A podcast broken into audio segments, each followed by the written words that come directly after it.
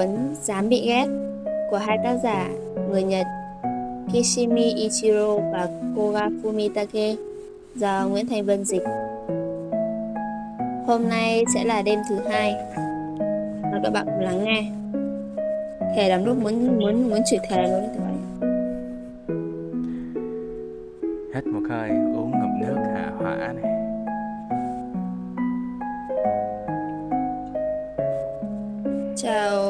chào Hàn nhá. Kiểu cảm xúc không tốt đi xong rồi xong rồi bây giờ mở like kiểu dễ chửi người lắm. Bây giờ là đúng vô vai chàng thanh niên giờ cãi nhau với uh, nhà triết gia nè Vô combat nè, battle rap đồ các kiểu. Đấy. Gớm nữa, idol khác. Cho avatar luôn. Avatar không, avatar gì đấy Đêm thứ hai, Mọi phiền muộn đều bắt nguồn từ quan hệ giữa người với người. Y lời hẹn Đúng một tuần sau, Chàng thanh niên đến thư phòng của triết gia. Thật ra anh đã muốn tới từ ngay thứ hai, Ba ngày sau lần gặp trước. Sau khi suy nghĩ kỹ, Nỗi ngờ vực của chàng thanh niên đã chuyển thành tin chắc Rằng thuyết phục, Thuyết mục đích chỉ là ngụy biện sang chấn tâm lý rõ ràng là có thật. Con người không thể quên được quá khứ, cũng không thể thoát khỏi quá khứ. Hôm nay anh sẽ phản biện để triết về, hôm nay anh sẽ phản biện, triệt để triết ra kỳ lạ đó, làm rõ mọi chuyện. Tại sao cậu lại ghét bản thân mình? Thưa thầy, từ hôm đó về, tôi đã bình tĩnh suy nghĩ rất nhiều và thấy mình quả là không thể đồng ý với quan điểm của thầy. Ồ, cậu thấy nghi ngờ ở chỗ nào vậy? Tiểu Anh cho nhạc to hai nấc Tiểu Anh. Ok. Chờ xíu.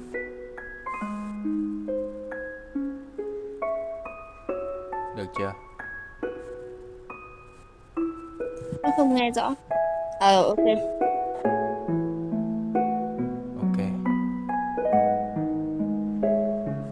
Hàn ơi nghe tiếng có bị to tiếng nhạc có bị to quá đã ổn chưa?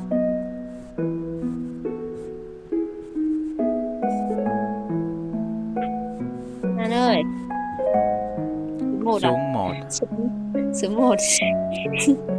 Với lại coi giọng của chạm với uh, bạn đá nó đều nhau chưa ấy? Nó có bị chênh lệch quá không? Kiểu một bên quá lớn một bên quá nhỏ đá hơi nhỏ à, hôm nay đã không đeo mic.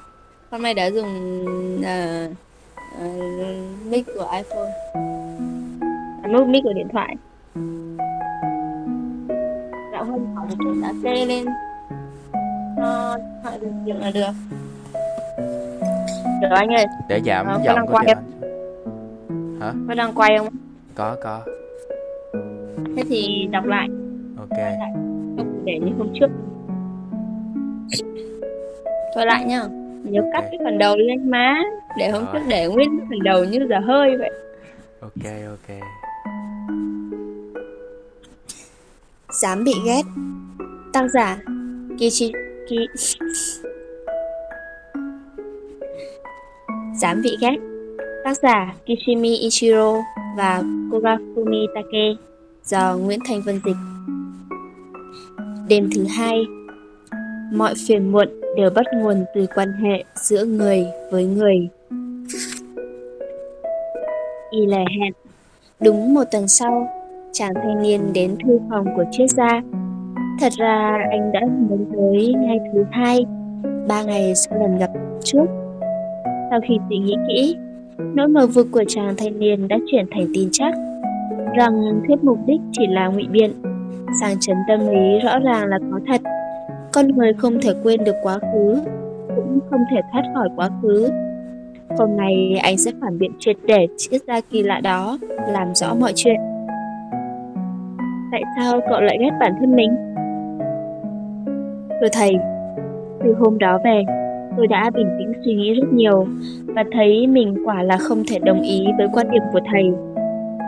Ồ, cậu thấy nghi ngờ ở chỗ nào vậy? Chẳng hạn, lần trước tôi đã thừa nhận mình ghét bản thân. Kiểu gì tôi cũng chỉ thấy nhược điểm. Chẳng nghĩ ra lý do gì để yêu quý bản thân cả Nhưng tất nhiên là tôi rất muốn yêu quý bản thân mình Chuyện gì thầy cũng giải thích bằng mục đích Nhưng vậy thì mục đích gì? Vì điều lợi gì mà tôi lại chán ghét bản thân? Ghét bản thân chẳng được bất kỳ lợi lộc gì cả Chính xác Cậu thấy mình không có ưu điểm Cảm thấy mình chỉ có nhược điểm. Bất kể sự thật thế nào Thì cậu cũng cảm thấy như thế. Tóm lại là cậu tự đánh giá bản thân rất thấp. Vấn đề là tại sao cậu lại tự ti đến như vậy? Tại sao cậu lại hạ thấp bản thân mình như thế? Vì thực sự tôi chẳng có ưu điểm gì cả. Không phải. Cậu chỉ thấy toàn nhược điểm Vì cậu đang quyết tâm không yêu quý bản thân Để đạt được mục đích không yêu quý bản thân. Cậu không để ý đến ưu điểm Mà chỉ tập trung vào chú ý đến nhược điểm. Trước hết, cậu phải hiểu rõ điều đó đã. Tôi đang quyết tâm không yêu quý bản thân. Đúng thế. Không yêu quý bản thân là điều thiện đối với cậu. Tại sao? Để làm gì cơ chứ? Có lẽ cậu nên tự hỏi bản thân thì hơn. Cho rằng mình có nhược điểm gì? Có lẽ thầy đã nhận ra rồi. Trước tiên có thể kể đến cái tính cách này. Tôi không tự tin ở bản thân, Bi quan trước tất cả mọi thứ. Không những thế, Có lẽ do ý thức quá mức về bản thân, Nên tôi lúc nào cũng phải để ý đến ánh mắt của người khác. Luôn ngờ vực người khác. Tôi không thể sống một cách tự nhiên. Lúc nào cũng có cảm giác như đang diễn kịch Và nếu chỉ tính cách không còn đỡ Đằng này cả khuôn mặt lẫn dáng cười Tôi đều chẳng thích một điểm nào. Khi liệt kê những nhược điểm của mình như thế Cậu cảm thấy như thế nào? Thầy quả là một người ác ý. Rõ ràng là tôi không thoải mái rồi Mà có lẽ chẳng ai muốn giao tiếp với một kẻ lệch lạc như tôi cả. Và nếu là tôi Có một kẻ hèn kém Phiền phức như thế này ở cạnh Thì tôi cũng chẳng thích nổi hắn nữa là Tôi rõ rồi Vậy là cậu đã rút ra được kết luận rồi nhỉ? Thầy nói vậy là sao? Nếu như lấy bản thân ra làm ví dụ khiến cậu thấy khó hiểu Thì tôi sẽ đưa ra một dẫn chứng khác Tôi cũng từng tư vấn tâm lý tại thư phòng này Nhiều năm trước có một nữ sinh đã tới gặp tôi. Phải, Cô ấy ngồi đúng chiếc ghế mà cậu đang ngồi. Và nỗi phiền muộn của cô ấy là bệnh đỏ mặt. Cô ấy nói rằng muốn chữa bệnh đỏ mặt Mỗi khi xuất hiện trước mặt mọi người, Bằng mọi giá. Nghe vậy, tôi đã hỏi, Nếu chữa bệnh đỏ mặt, Cháu muốn làm gì? Cô gái liền trả lời bằng một, Cô gái liền trả lời Rằng có một chàng trai mà mình muốn hẹn hò. Mặc dù thầm thương trộm nhớ chàng trai ấy đã rất lâu Cô vẫn chưa dám thổ lộ. Nếu mà khỏi bệnh đỏ mặt Cô ấy sẽ ngay lập tức thổ lộ với cậu ấy. Mong là có thể hẹn hò. Chà, đúng là tâm sự của nữ sinh. Để thổ lộ với người trong mộng Trước tiên phải chữa khỏi bệnh đỏ mặt đã. Liệu có thật là như vậy không? Theo tôi phán đoán thì không phải là như thế Tại sao cô ấy lại bị bệnh đỏ mặt? Tại sao cô ấy chữa mãi mà không khỏi bệnh đó? Đó là vì bản thân cô ấy cần căn bệnh đỏ mặt Không, không Thầy đang nói gì vậy? Không phải cô ấy rất mong có thể chữa khỏi bệnh đó hay sao? Cậu nghĩ đối với cô ấy điều gì là đáng sợ nhất? Điều gì cô ấy muốn tránh nhất? Tất nhiên là bị chàng trai kia từ chối. Bị phủ định sự tồn tại của bản thân Và khả năng về bản thân Qua cú sốc thất tình. Đặc trưng này luôn thấy rất rất rõ nét ở thất tình tuổi dậy thì. Nhưng một khi còn căn bệnh đó mặt Cô bé có thể lợi dụng lý do Mình không thể hẹn hò được với cậu ấy vì căn bệnh đỏ mặt này Để làm cái cớ trốn tránh. Vì vậy không cần phải lấy can đảm thổ lộ. Hoặc là dẫu có bị từ chối Vẫn có thể thuyết phục được mình rằng Đấy là lý do Rồi cuối cùng Cô ấy có thể sống trong cái khả năng Nếu bệnh đỏ mặt mà khỏi Thì mình sẽ Vậy ý thầy là cô gái đó tạo ra bệnh đỏ mặt để làm cớ bao biện cho việc mình không dám thổ lộ tình cảm hoặc sợ bị chàng trai kia từ chối. Nói thẳng ra thì là như thế. Thú vị lắm. Đúng là một cách lý giải thú vị. Nhưng giả dụ đúng thế thật thì chẳng phải bệnh đó quả là không thể chữa được à? Chẳng phải là cô gái ấy cần bệnh đỏ mặt và đồng thời cũng đang khổ sở vì nó à? Phiền não sẽ chẳng bao giờ kết thúc. Thế nên, tôi và cô ấy đã có một cuộc đối thoại như thế này. Bệnh đỏ mặt dễ chữa lắm. Thật thế hả? Nhưng bác không chữa cho cháu đâu. Tại sao ạ? Vì bệnh đỏ mặt mà cháu có thể chấp nhận được những bất mãn trước bản thân và xã hội. Chấp nhận cuộc đời không suôn sẻ bằng cách đổ lỗi tất cả cho những điều này, cho cái bệnh đó. Nhưng mà nếu bác chữa khỏi bệnh cho cháu mà tình hình không thay đổi thì cháu tính sao? Chắc chắn cháu sẽ quay trở lại và đề nghị hãy trả lại căn bệnh đỏ mặt cho cháu. Yêu cầu đó bác không làm được. Không phải riêng cô bé là vậy đâu. Các thí, thí, sinh dự thi nghĩ rằng nếu thi đổ, cuộc đời ta sẽ trở nên sáng sủa. Nhân viên công ty thì nghĩ nếu chuyển việc, mọi chuyện sẽ suôn sẻ. Nhưng nhưng trong rất nhiều trường hợp, dù những mong muốn có thành sự thật, thì tình hình cũng chẳng có chút thay đổi nào. Đúng vậy. Khi có người suối tư vấn muốn được chữa khỏi bệnh đỏ mặt, nhà tư vấn tuyệt đối không được chữa bệnh đó. Làm như vậy, quá trình hồi phục có khi sẽ còn khó khăn hơn. Quan điểm của tâm lý học Adler là như vậy. Vậy cụ thể thì nhà tư vấn tâm lý sẽ làm gì? Nghe người bệnh tâm sự rồi mặc kệ sao? Cô bé ấy không tự tin vào bản thân.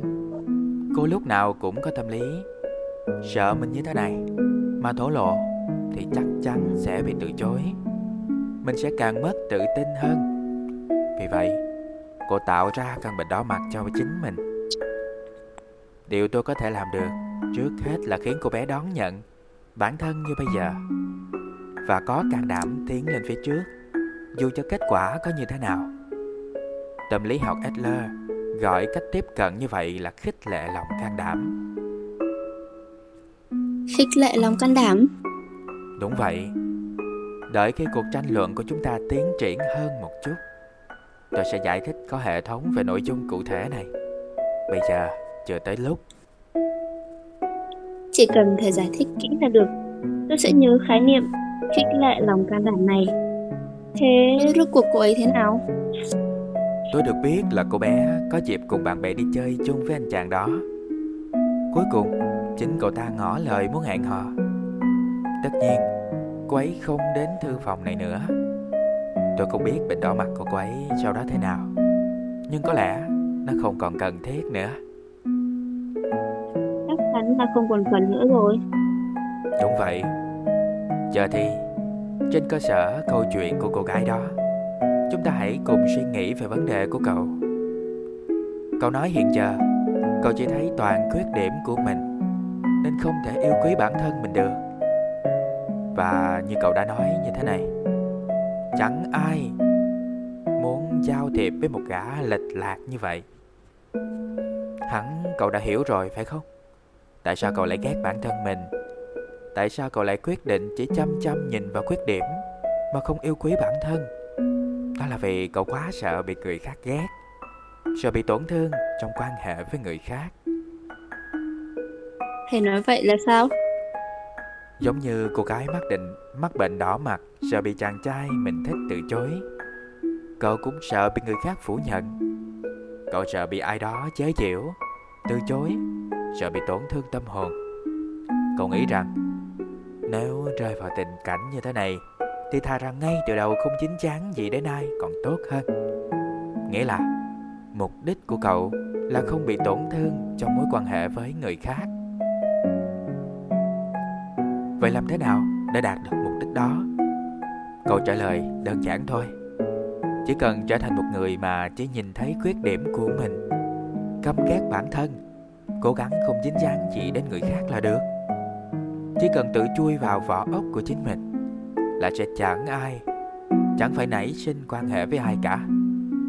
Ngộ nhỡ bị người khác từ chối thì cũng có thể đem chuyện này ra làm lý do biện minh. Trong lòng sẽ nghĩ vì mình có khuyết điểm này nên mới bị từ chối. Chỉ cần không có khuyết điểm này thì mình cũng sẽ được yêu mến thôi.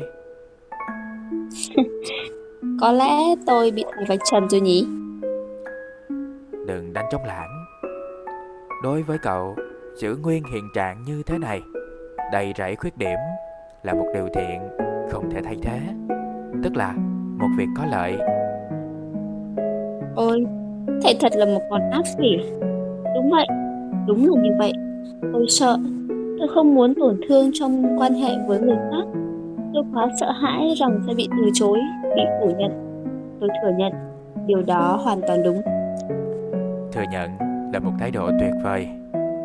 Tuy nhiên, đừng quên rằng trong quan hệ giữa người với người, về cơ bản không có chuyện không bị tổn thương đâu. Chỉ cần nằm trong quan hệ với người khác thì ít nhiều sẽ bị tổn thương và cũng sẽ làm cho người khác tổn thương. Adler nói, để xóa tan phiền muộn thì chỉ có cách sống một mình trong vũ trụ mà thôi. Nhưng đâu thể làm thế được? Phiền muộn đều bắt nguồn từ quan hệ giữa người với người. Khoan đã, câu này tôi phải hỏi cho rõ ràng để xóa tan phiền muộn thì chỉ cần có, để xóa tan phiền muộn thì chỉ có cách sống một mình trong vũ trụ. Nghĩa là sao?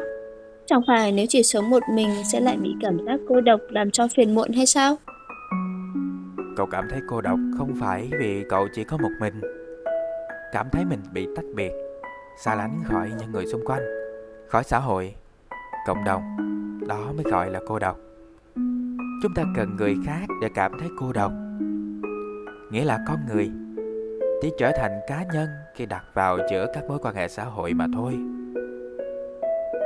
Có thật là nếu chỉ có một mình nghĩa là sống một mình trong vũ trụ thì sẽ không trở thành cá nhân và cũng không cảm thấy cô độc. Nếu thế có lẽ thậm chí cả khái niệm cô độc cũng không còn tồn tại nữa. Chẳng cần cả ngôn ngữ cũng chẳng cần logic nhận thức chung nhưng không thể có chuyện đó được. Dẫu có sống trên hoang đảo không người, thì cậu cũng sẽ nghĩ đến ai đó ở phía bên kia đại dương xa xôi.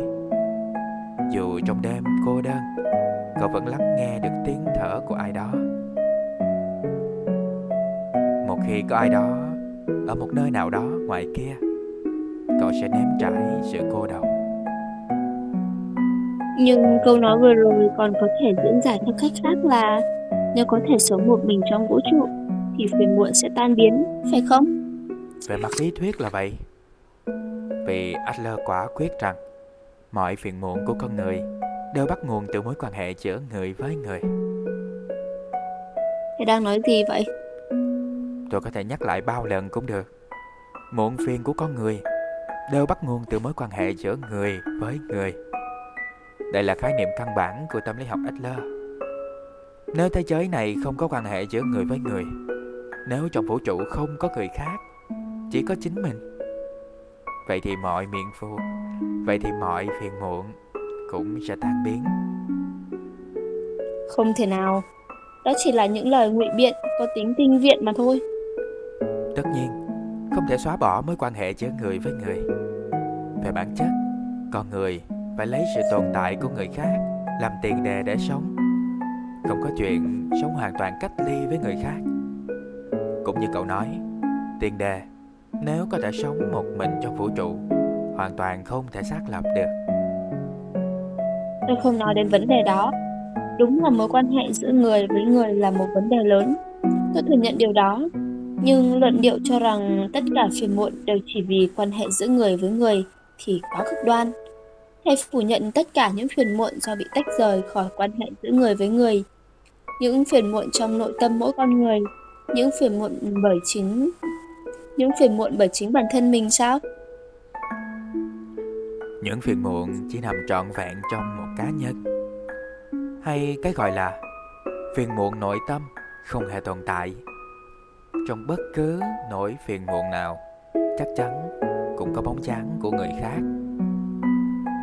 Thưa thầy, thế mà thầy cũng từng là triết gia sao?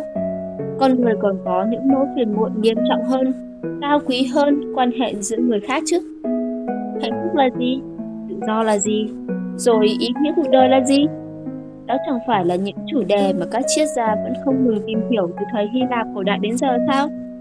Còn thầy thì nói gì? Mối quan hệ giữa người với người là khởi nguồn cho tất cả sao? Thật là một câu trả lời tầm thường. Các triết gia mà nghe thấy hẳn sẽ choáng váng lắm. Được rồi, có vẻ tôi cần giải thích cụ thể hơn.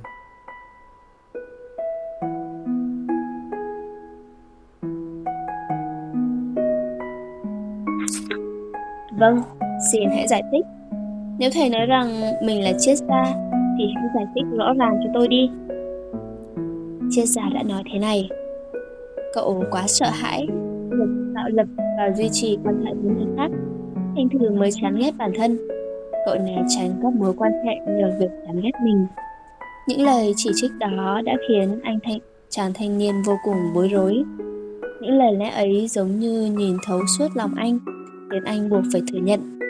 Tuy nhiên, anh vẫn thấy cần kiên quyết phủ nhận quan điểm mỗi mọi phiền muộn mọi nỗi phiền muộn của con người đều bắt nguồn từ mối quan hệ với người khác.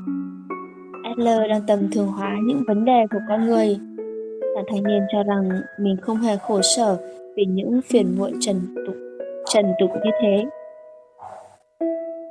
Cảm giác tự ti là ngộ nhận, mang tính chủ quan Vậy chúng ta hãy nói về mối quan hệ giữa người với người từ một góc độ hơi khác một chút. Cậu có biết từ cảm giác tự ti không? Một câu hỏi ngốc nghếch. Hẳn là thầy đã hiểu qua cuộc trò chuyện từ đầu đến giờ rằng tôi là một gã đàn ông cực kỳ tự ti. Cụ thể, cậu tự ti về điều gì? Chẳng hạn khi nhìn thấy trên báo đài hình ảnh thành công của một người cùng độ tuổi, tôi lại có cảm giác tự ti vô cùng rằng người cùng thời với mình thành công đến vậy còn mình thì làm được gì cơ chứ hoặc mỗi khi nhìn thấy bạn bè hạnh phúc cảm giác ghen tị bực bội xuất hiện còn trước cả cảm xúc vui mừng cho bạn tôi cũng không thích khuôn mặt đầy mụn này tôi còn tự ti hết sức về những vấn đề như học vấn nghề nghiệp thu nhập nói chung là tôi có cảm giác tự ti về mọi mặt Tôi hiểu rồi. Nhân tiện, tôi xin nói luôn. Adler được cho là người đầu tiên sử dụng từ cảm giác tự ti với ý nghĩa như hiện nay. Ồ, tôi không hề biết đấy. Trong tiếng Đức của Adler, ông dùng từ một từ tiếng Đức mình không biết đọc nha. Có nghĩa là cảm giác về giá trị thua kém, nghĩa là tự ti là một từ liên quan đến việc tự đánh giá giá trị của bản thân. Đánh giá giá trị. Là cảm giác mình không có giá trị hoặc giá trị của mình chỉ chừng này thôi. Vâng nếu là cảm giác đó thì tôi hiểu rõ lắm. Tôi đúng là như vậy mà. Ngày nào tôi cũng trách mình. Có lẽ mày còn chẳng có giá trị để sống nữa. Vậy hãy nói về cảm giác tự ti của tôi khi mới gặp tôi cậu có ấn tượng như thế nào? Ý tôi hỏi về đặc trưng hình thể ấy. Dạ thì cậu không cần phải ngại đâu. Cứ thẳng thắn nói ra. Vâng. Tôi nghĩ thầy nhỏ hơn người mình hình dung. Cảm ơn cậu. Tôi cao 1m55 nghe nói Adler cũng cao chừng đó. Và cho đến tận khi bằng tuổi cậu tôi vẫn buồn phiền về chiều cao của mình nếu mà mình cao bằng người khác Nếu mà mình cao thêm 20 cm Không, chỉ cần 10 cm thôi Thì hẳn là sẽ khác. Có khi đã có một cuộc đời vui vẻ hơn Mở ra cho mình. Tôi nghĩ thế. Nhưng rồi Một lần tâm sự với một người bạn Cậu ấy liền gạt phăng đi. Vớ vẩn. Thổ lỗ quá. Sao lại có người như thế? Rồi cậu ấy nói tiếp thế này Cậu cao lớn hơn làm gì cơ chứ Cậu có khả năng khiến mọi người cảm thấy thoải mái mà Đúng là những người đàn ông cao lớn, mạnh mẽ thường sẽ áp đảo đối phương. Ngược lại, người nhỏ bé như tôi lại khiến đối phương buông lỏng cảnh giác. Chí lý, cô ấy khiến cho tôi nghĩ rằng nhỏ người như mình thế mà lại tốt cho cả mình và những người xung quanh. Đây là sự chuyển đổi giá trị. Bây giờ tôi không còn buồn phiền về chiều cao của mình nữa. Ừ, nhưng đó là Cậu hãy nghe tôi nói hết đã.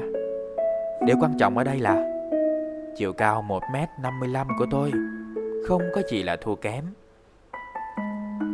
Không có gì là thua kém. Thật thế Nó không thiếu hụt hay là kém cỏi so với bất cứ thứ gì Chiều cao 1m55 là một con số đo lường khách quan. Ở mức thấp hơn số đo trung bình mà thôi. Thoạt trông có lẽ sẽ nghĩ là thua kém đấy. Nhưng mà vấn đề là tôi nhìn nhận chiều cao ấy như thế nào? Tôi gán giá trị gì cho nó? Thầy nói vậy là sao? Điều tôi cảm thấy từ chiều cao của mình Xét cho cùng chỉ là sự so sánh với người khác. Nghĩa là cảm giác rằng mình thua kém Mang tính chủ quan ấy. Lại nảy sinh từ mối quan hệ giữa người với người. Vì nếu không tồn tại những người khác để so sánh, Chắc chắn tôi thậm chí còn không nghĩ là mình thấp. Hiện giờ, hắn là cậu cũng đang khổ sở, Cảm thấy thua kém về nhiều mặt. Nhưng hãy hiểu rằng, Đó không phải là sự thua kém mang tính khách quan, Mà là sự thua kém mang tính chủ quan. Thậm chí cả vấn đề chiều cao Cũng có thể quy về tính chủ quan kia mà. Nghĩa là nỗi tự ti làm chúng ta khổ sở, Không phải là sự khách quan, Mà là sự suy diễn mang tính chủ quan. Đúng vậy. Câu nói của người bạn, Cậu có khả năng khiến mọi người cảm thấy thoải mái, Đã khiến tôi nhận ra một điều. Xét trên khía cạnh, Khiến mọi người cảm thấy thoải mái, Không làm cho người khác cảm thấy quá áp lực, Thì chiều cao của tôi lại có thể là ưu điểm. Tất nhiên Đây là một cách giải thích mang tính chủ quan. Thậm chí còn có thể nói là một ngộ nhận tùy tiện. Nhưng chủ quan có một điểm tốt. Đó là có thể tự mình lựa chọn. Coi chiều cao của bản thân là ưu điểm hay nhược điểm hoàn toàn là do bản thân quyết định. Là quan điểm lựa chọn lại lối sống mới mà thầy nói hôm trước phải không? Đúng vậy chúng ta không thể tác động đến sự khách quan nhưng có thể tác động tùy ý đến những suy nghĩ chủ quan. Và chúng ta thì sống trong thế giới mang tính chủ quan. Điều này tôi đã nói lúc đầu rồi nhỉ? Vâng Là nước giếng một là nước giếng 18 độ C ạ. Hãy nhớ lại ý nghĩa của từ cảm giác tự ti trong tiếng Đức. Lúc nãy cậu đã nói Lúc nãy tôi đã nói trong tiếng Đức Cảm giác tự ti là một từ liên quan đến việc đánh giá giá trị của bản thân. Vậy giá trị đó là bao nhiêu?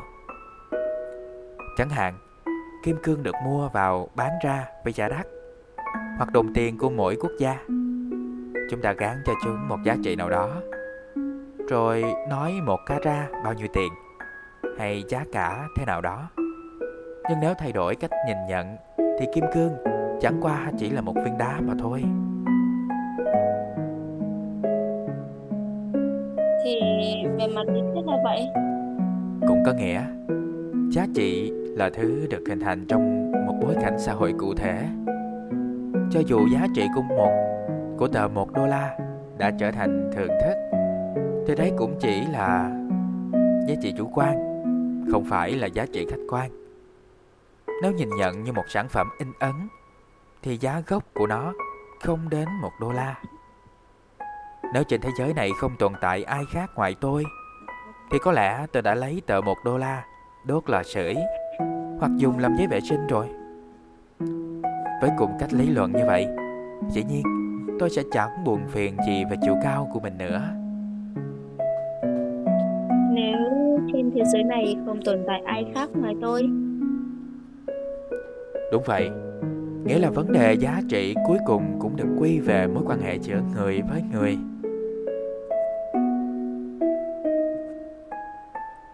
Đây là chỗ liên hệ đến câu mọi phiền muộn đều bắt nguồn từ quan hệ giữa người với người, phải không? Chính xác.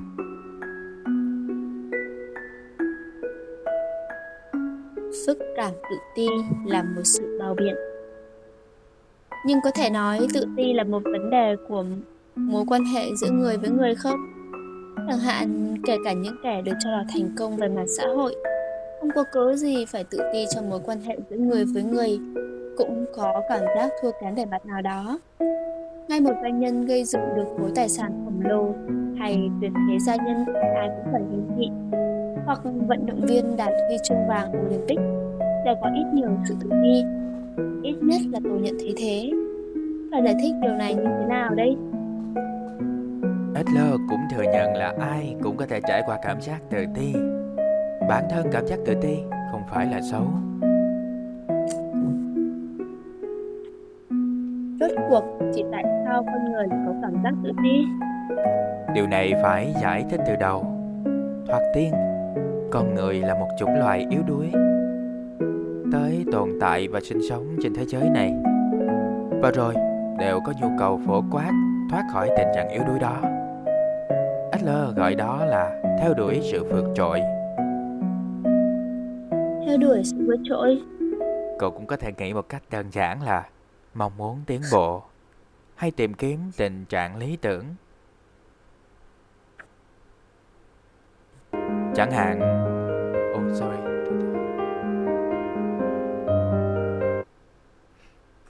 chẳng hạn đứa trẻ chập chững tập đi muốn học được cách đứng vững trên hai chân rồi muốn biết biết nói để có thể tự do giải bày suy nghĩ với những người xung quanh. Chúng ta đều có mong muốn chung là thoát khỏi tình trạng yếu đuối, bất lực, muốn được tiến bộ hơn. Cả những tiến bộ khoa học trong lịch sử loài người cũng là một kết quả của nhu cầu theo đuổi sự vượt trội. Quả là vậy. Nhưng thế thì sao ạ? Mặt trái của điều này chính là cảm giác tự ti. Con người ai cũng ở trong trạng thái muốn được tiến bộ, theo đuổi sự vượt trội đề ra một lý tưởng hay mục tiêu nào đó, rồi nỗ lực hướng tới điều đó. Đồng thời lại thấy bản thân thua kém vì không đạt được lý tưởng đó. Chẳng hạn, những đầu bếp tham vọng càng cao thì lại càng có cảm giác tự ti, kiểu như, mình vẫn còn chưa thành thạo, hay mình cần phải làm tốt hơn nữa. Ừ. Đúng là vậy. Adler nói rằng, cả nhu cầu theo đuổi sự vượt trội lẫn cảm giác tự ti đều không phải là căn bệnh, mà là sự khích lệ thúc đẩy những nỗ lực lành mạnh, đúng đắn để trưởng thành chỉ cần không áp dụng sai cách, thì ngay cả cảm giác tự ti cũng sẽ trở thành một liều thuốc kích thích nỗ lực và trưởng thành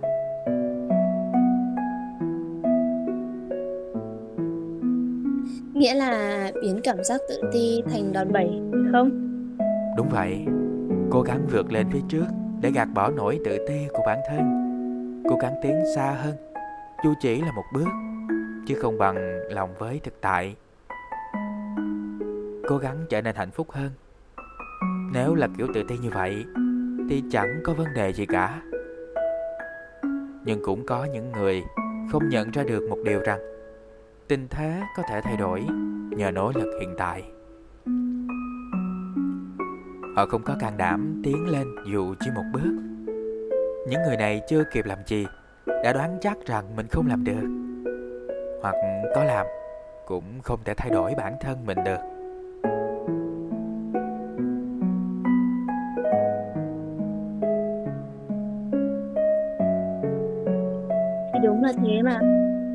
Lòng tự ti càng lớn con người càng trở nên tiêu cực.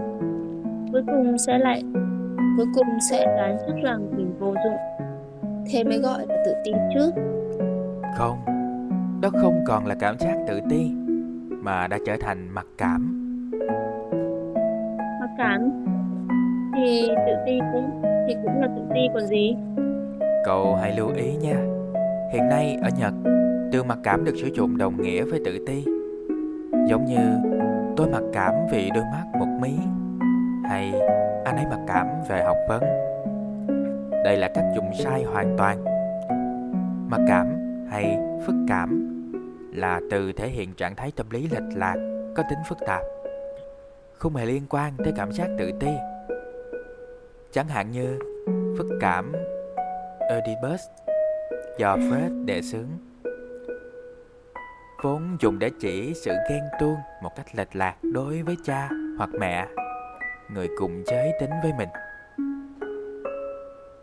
Đúng là nghe những từ như đúng đúng là nghe những từ như phức cảm yêu ghét cha mẹ hay phức cảm yêu cha ghét mẹ thì cũng mang sắc thái lệch lạc mạnh hơn hả nhỉ? Tương tự như vậy cũng cần phân biệt rõ ràng không thể dùng lẫn lộn cảm giác tự ti và phức cảm tự ti. Cụ thể khác nhau như thế nào? Cảm giác tự ti bản thân nó không phải là điều xấu. Điểm này thì cậu đã hiểu rồi phải không? Như Adler nói cảm giác tự ti có thể trở thành động lực thúc đẩy nỗ lực và trưởng thành. Chẳng hạn tuy tự ti và học vấn nhưng nếu vì thế mà nảy sinh quyết tâm mình học vấn thấp nên phải nỗ lực gấp nhiều lần người khác thì lại là điều đáng mừng. Ngược lại, phức cảm tự ti lại chỉ tâm lý vinh vào nỗi tự ti của bản thân để bao biện. Ví dụ nghĩ mình mình học vấn thấp nên không thể thành công. Mình xấu xí nên không thể kết hôn. Liên tục khẳng định vì a nên không làm được b. Như vậy, trong cuộc sống hàng ngày, điều đó không đơn thuần là tự ti nữa rồi. Đó là phức cảm tự ti không? Không. Đó là mối quan hệ nhân quả hợp lý. Nếu học vấn thấp ta sẽ đánh mất cơ hội làm việc và thăng tiến.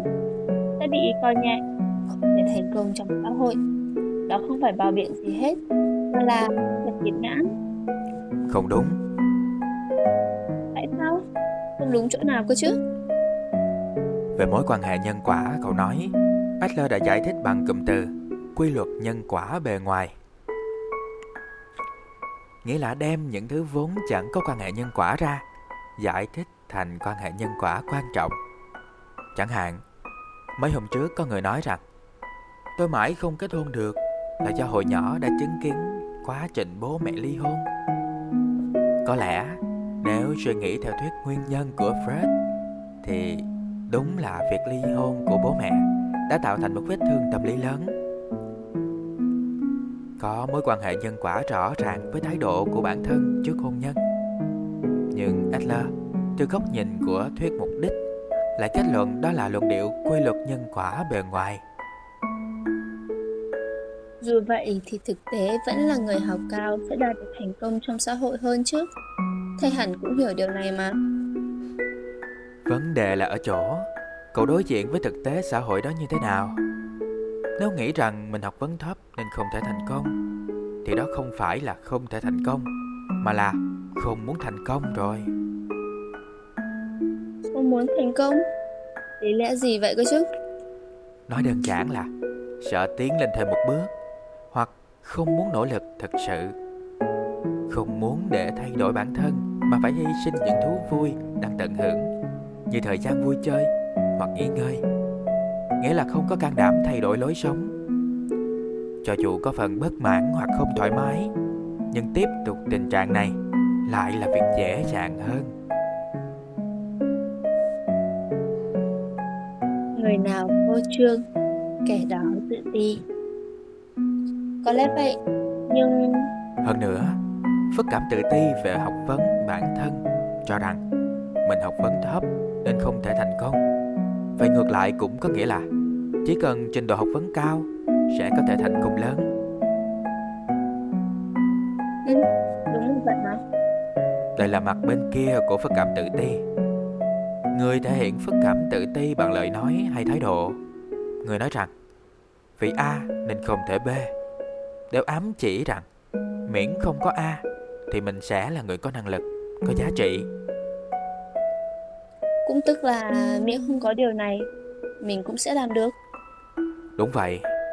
Nói đến tự ti, Adler chỉ ra rằng không có ai có thể chịu đựng được cảm giác tự ti trong suốt một thời gian dài. Cũng có nghĩa là tuy ai ai cũng có lúc cảm thấy tự ti, nhưng cảm giác ấy nặng nề đến mức Không ai chịu đựng tình trạng đó được mãi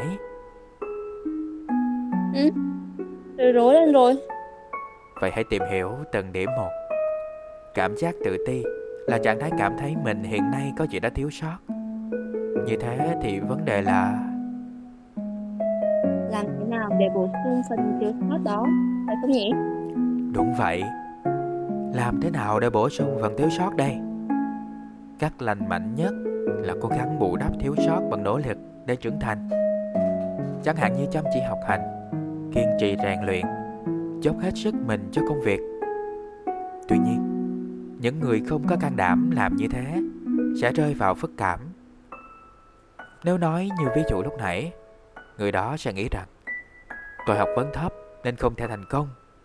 Đồng thời ngầm phô trương năng lực của mình.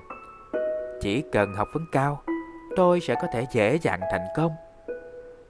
Ý muốn nói, Bây giờ tôi chỉ bị hạn chế bởi trình độ học vấn thôi, Chứ tôi thật sự thì giỏi lắm. Không, điều thứ hai không phải tự ti nữa rồi. Đó là căn bệnh ảo tưởng chứ. Đúng vậy. Phức cảm tự ti có khi phát triển thành một trạng thái tâm lý đặc thù khác nữa. Đó là gì vậy? Có lẽ đó là một từ cậu ít khi nghe đến Là phức cảm tự tôn. Cho dù khổ Phức sở cảm, à, sorry.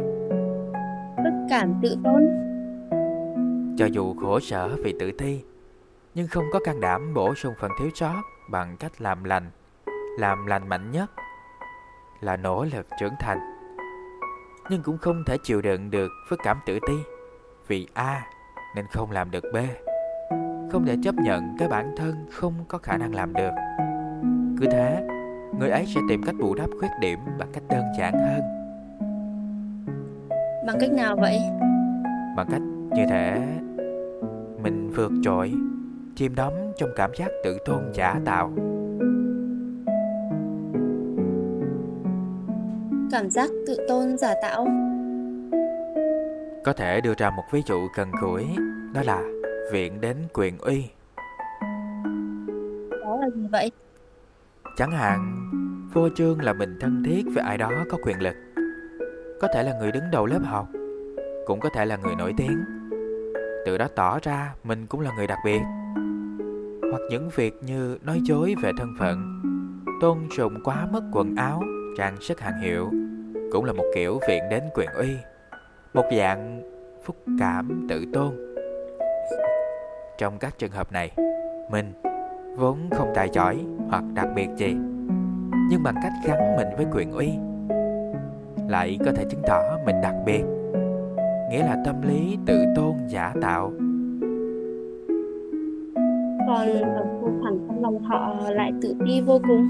Đúng vậy. Tôi không am hiểu lắm về thời trang.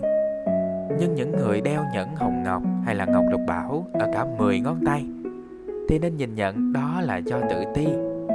Đồng thời cũng thể hiện một loại phức cảm tự tôn chứ không phải là có vấn đề về gu thẩm mỹ. Đúng thế thật tuy nhiên. Người mượn sức mạnh của quyền uy để chứng tỏ bản thân. Rốt cuộc sẽ sống nhờ giá trị quan của người khác sống cuộc đời của người khác. Điều này cần phải nhấn mạnh. Phức cảm tự tôn này là một hiện tượng tâm lý rất đáng quan tâm. Thầy có thể đưa ra ví dụ khác không? Chẳng hạn, những kẻ luôn phô trương thành tích của mình, những kẻ chìm đắm trong hào quang của quá khứ, luôn hồi tưởng lại thời gian mà mình tỏa sáng nhất. Có lẽ quanh cậu cũng có những người như thế. Tất cả đều có thể gọi là phức cảm tự tôn. Phô trương thành tích của mình cũng tính ư? Đành rằng thái độ như thế là tự phụ Nhưng thực tế là người ta giỏi Nên người ta mới có cái để phô trương chứ Đâu thể gọi là phức cảm tự tôn giả tạo được Không phải. Người cảm thấy phải chủ động nói ra những lời phô trương là người không tự tin ở bản thân. Adler đã chỉ rõ, nếu như người đã phô trương thì nhất định đó là kẻ tự ti. Nghĩa là phô trương là mặt trái của tự ti Đúng vậy. Nếu thực sự tự tin thì sẽ không cần phải phô trương. Chính vì lòng tự ti quá lớn Nên mới phô trương Cố ý khoe việc mình tài giỏi Sợ rằng nếu không làm thế Sẽ không được những người xung quanh công nhận Cái bản thân như thế này. Đây hoàn toàn là phức cảm tự tôn. Nghĩa là phức cảm tự ti và phức cảm tự tôn nghe thì hoàn toàn trái ngược. Nhưng thực tế lại có liên quan mật thiết đến nhau nhỉ? Liên quan mật thiết đấy. Và cuối cùng tôi xin đưa ra một dẫn chứng phức tạp về vô trương Trường hợp đạt tới một dạng cảm giác tự tôn đặc biệt bằng cách cường điệu hóa lòng tự ti cụ thể là phô trương về bất hạnh của mình. Phô trương về bất hạnh của mình. Đó là những kẻ ưa tạo hào quang khoe bất hạnh dán xuống đầu mình.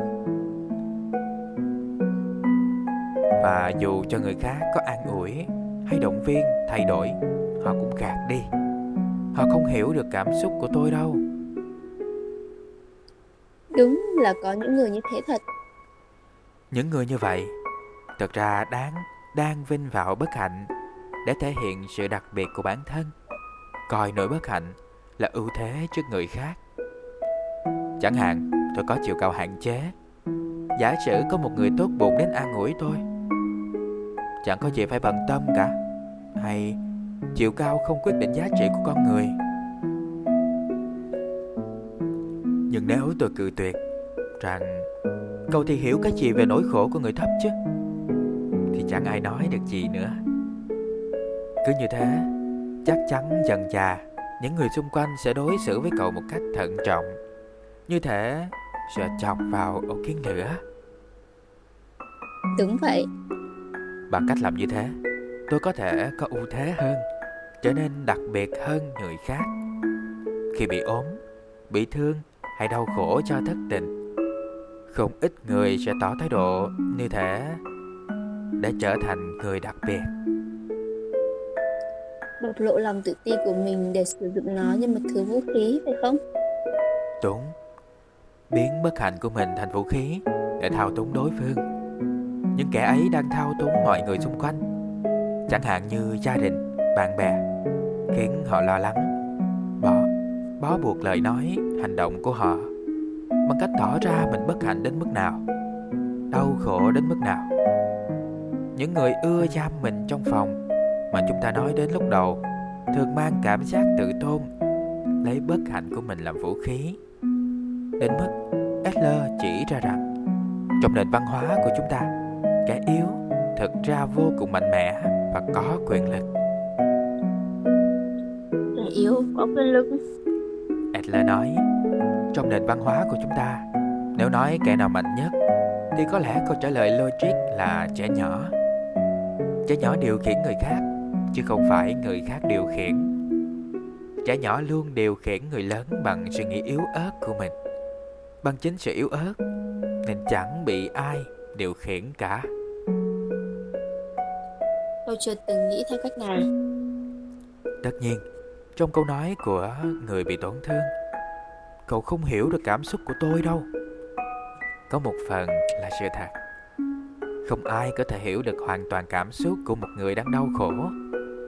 Nhưng một khi còn sử dụng bất hạnh của mình làm vũ khí để trở nên đặc biệt, thì người đó sẽ mãi mãi cần nỗi bất hạnh. Một loạt những tranh luận bắt nguồn từ cảm giác tự ti phức cảm tự ti rồi đến phức cảm tự tôn đó đúng là những từ khóa của tâm lý học. Nhưng ý nghĩa thực sự của nó lại khác xa với những gì chàng thanh niên hình dung.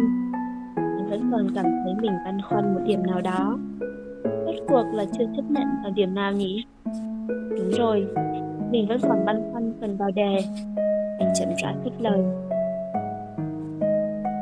Đời không phải là cuộc cạnh tranh với người khác nhưng tôi còn điều không rõ lắm. Cậu muốn hỏi gì? Cứ hỏi. Adler cũng thừa nhận. Theo đuổi vượt trội để khiến mình trở thành con người vượt trội hơn là nhu cầu không thể kiềm chế ở mọi người đúng không? Mặt khác ông ấy lại rung hồi chuông cảnh báo mọi người đừng để rơi vào cảm giác tự ti hoặc cảm giác tự tôn quá mức. Nếu ông phủ nhận nhu cầu theo đuổi sự vượt trội thì còn dễ hiểu nhưng ông ta lại chấp nhận nhu cầu ấy. Phải hiểu như thế nào đây? Hãy nghĩ như thế này. Khi nói đến theo đuổi sự vượt trội Mọi người thường hay nghĩ đến mong muốn được tài giỏi hơn người khác Thậm chí không ngại đạp lên người khác để leo lên cao hơn. Giống như đi lên một cầu thang Vừa đi vừa xô đẩy người khác xuống để tiến lên. Tất nhiên, Adler không đồng tình với thái độ đó. Thay vào đó, ông đưa ra hình ảnh Trên một mặt phẳng, có người đi trước, cũng có người đi sau. Hãy hình dung một cảnh như vậy. Quảng trường đi được À, sorry Quãng đường đi được và tốc độ đi của mỗi người là khác nhau. Nhưng tất cả đều đi cùng một mặt phẳng. Theo đuổi sự vượt trội Phải là tâm lý không ngừng phấn đấu Để bản thân tiến lên thêm một bước. Chứ không phải là tâm lý cạnh tranh Để vượt lên trên người khác. Ý thầy nói là Ý thầy nói rằng đó không phải cuộc cạnh tranh. Đúng vậy Không cạnh tranh với ai cả. Chỉ cần không ngừng tiến lên là được. Tất nhiên cũng không cần so sánh mình với người khác. Không đó là điều không thể. Chúng ta kiểu gì cũng so sánh mình với người khác chẳng phải cảm giác tự ti là từ đó mà ra sao? Cảm giác tự ti lành mạnh không sinh ra từ sự so sánh với người khác mà là sự so sánh với cái bản thân lý tưởng. Nhưng nghe này Chúng ta ai cũng khác nhau. Chẳng có người nào giống hệt người nào về mọi mặt Giới tính, tuổi tác, kiến thức, kinh nghiệm hay là ngoại hình cả Hãy có cái nhìn tích cực và những điểm khác biệt giữa mình với những người khác. Chúng ta không giống nhau Nhưng lại bình đẳng với nhau. Không giống nhau Nhưng lại bình đẳng với nhau. Đúng vậy Con người ai cũng khác nhau. Không được coi sự khác nhau đó là biểu hiện của tốt xấu hay giỏi kém. Bởi vì dù có khác nhau đến thế nào chúng ta vẫn bình đẳng với nhau con người không phân biệt trên dưới về lý thuyết thì có lẽ là vậy nhưng thưa thầy ở đây chúng ta đang nói về hiện thực cơ mà chẳng hạn thầy có thể nói rằng một người lớn như tôi và một đứa trẻ chưa thạo cả nhân chia cộng trừ là sự bình đẳng với nhau, phải không? Có khác nhau về lượng kiến thức, kinh nghiệm và những trách nhiệm đi kèm với điều đó chứ. Có thể đứa trẻ này chưa biết buộc dây dạy khéo léo, chưa giải được phương thức chương trình phức tạp hoặc chưa thể chịu trách nhiệm như người lớn khi gây ra chuyện. Nhưng những điều đó chắc chắn không quyết định giá trị của con người. Câu trả lời của tôi vẫn vậy. Tất cả mọi người không giống nhau Nhưng lại bình đẳng với nhau. Vậy là thầy nói rằng hãy đối xử với trẻ con như đối xử với người lớn.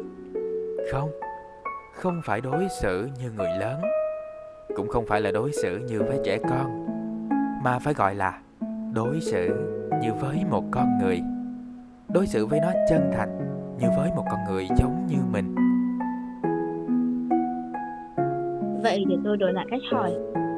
Tất cả mọi người đều bình đẳng với nhau Đều đi cùng một mặt phẳng Dù vậy, ở đó vẫn có sự chênh lệch nhỉ? Người đi trước tài giỏi hơn, Người đuổi theo sau kém cỏi hơn. Rốt cuộc ừ, chẳng phải lại dẫn đến vấn đề tài giỏi và kém cỏi sao?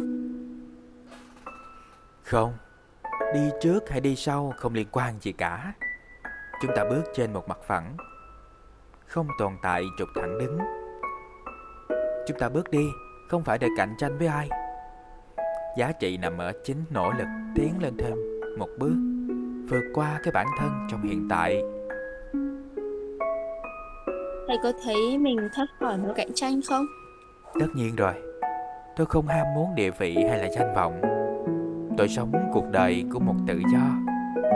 Không chính chắn gì tới những cạnh tranh trần tục. Khỏi cạnh tranh Chẳng phải nghĩa là chấp nhận thua cuộc sao? Không. Tôi rút khỏi chính những chốn thắng thua. Khi một người muốn sống đúng là mình Chắc chắn cạnh tranh sẽ trở thành chướng ngại Không Đó là lý lẽ của ông già đã quá mệt mỏi trước cuộc đời thanh niên như tôi cần phải nâng cao năng lực của bản thân thông qua cạnh tranh gay gắt. Chính vì có đối thủ cạnh tranh thúc đẩy mới có thể không ngừng tạo ra bản thân tốt hơn nữa.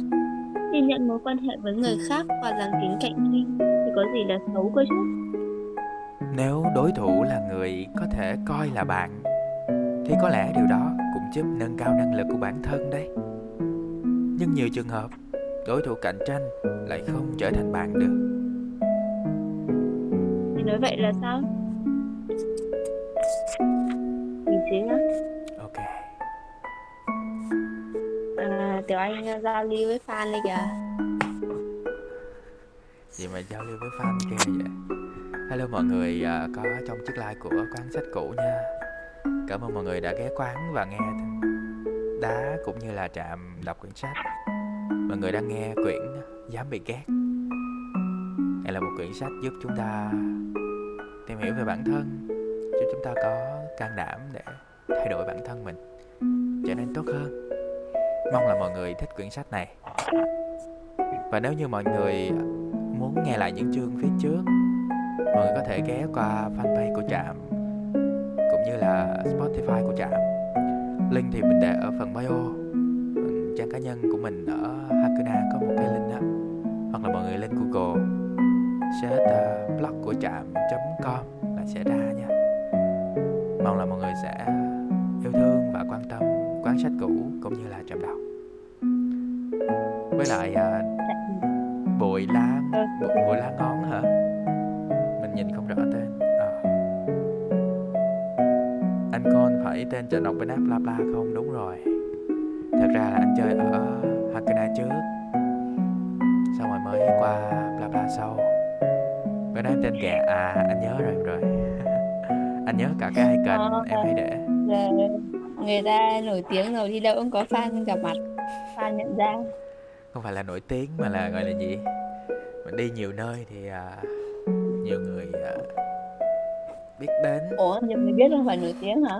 không không không không không hai đó là nó nó nó chưa đạt tới sự nổi tiếng đâu nổi tiếng là để phải nhiều người à, donate cho mình xong rồi nhiều người follow mình các kiểu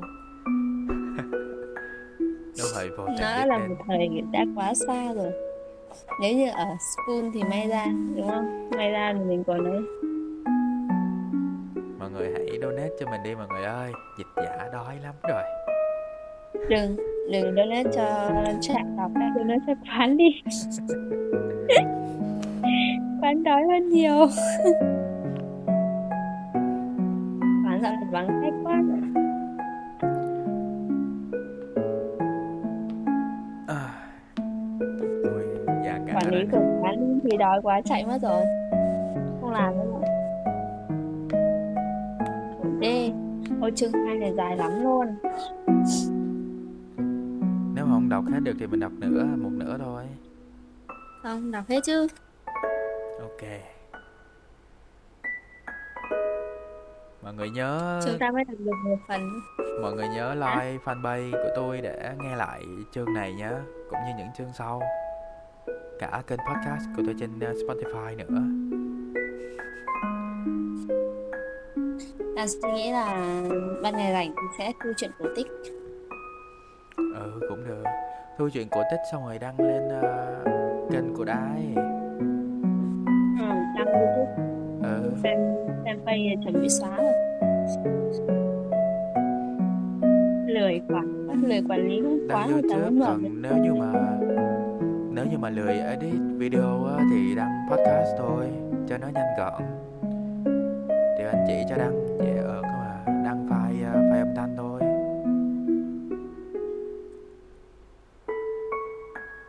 Thôi, giải lao uh, giao lưu với fan xong chưa? Ok, mọi người có comment gì đâu mà giao lưu. Tôi kiểu trầm tĩnh ít nói lắm mọi người. Tôi không phải là Chắc một người phát ngôn đâu. Tiếp tục nè. Thì cháu là để ý đến khuôn mặt của mình thôi. Chúng ta hãy cùng sắp xếp lại các luận điểm Đầu tiên, cậu tỏ ra không hài lòng với định nghĩa mà ít lời đưa ra Mọi phiền muộn đều bắt nguồn từ quan hệ giữa người với người Phải không? Chúng ta tranh luận xoay quanh cảm giác tự ti Cũng xuất phát từ đó Đúng vậy, đúng là như vậy. Thảo luận về cảm giác tự ti gai gắt quá, làm tôi suýt nữa quên. Mà tại sao chúng ta lại phải đề cập đến cảm giác tự ti nhỉ? Đó là vấn đề liên quan đến vấn đề cạnh tranh. Cậu hãy nhớ, trong mối quan hệ với người khác có cạnh tranh thì con người không thể thoát khỏi nỗi phiền muộn từ quan hệ giữa người với người và cũng không thể thoát khỏi bất hạnh. Tại sao? Vì sau những cuộc cạnh tranh sẽ có người thắng, kẻ thua. Người thắng kẻ thua thì có sao đâu. Cậu hãy đặt mình vào vị trí đó mà nghĩ cho kỹ xem. Chẳng hạn cậu có ý thức cạnh tranh với những người xung quanh nhưng cạnh tranh thì sẽ có người thắng kẻ thua trong mối quan hệ với họ cậu buộc phải có ý thức đến chuyện thắng thua kiểu như cậu a đã vào trường đại học nổi tiếng này cậu b đã vào trường và làm việc ở doanh nghiệp lớn đó cậu c thì hẹn hò với một cô gái xinh đẹp nhường kia còn mình thì chỉ thế này thôi Thật quá cụ thể. Khi ý thức được việc cạnh tranh và thắng thua, tất yếu sẽ sinh ra cảm giác tự ti.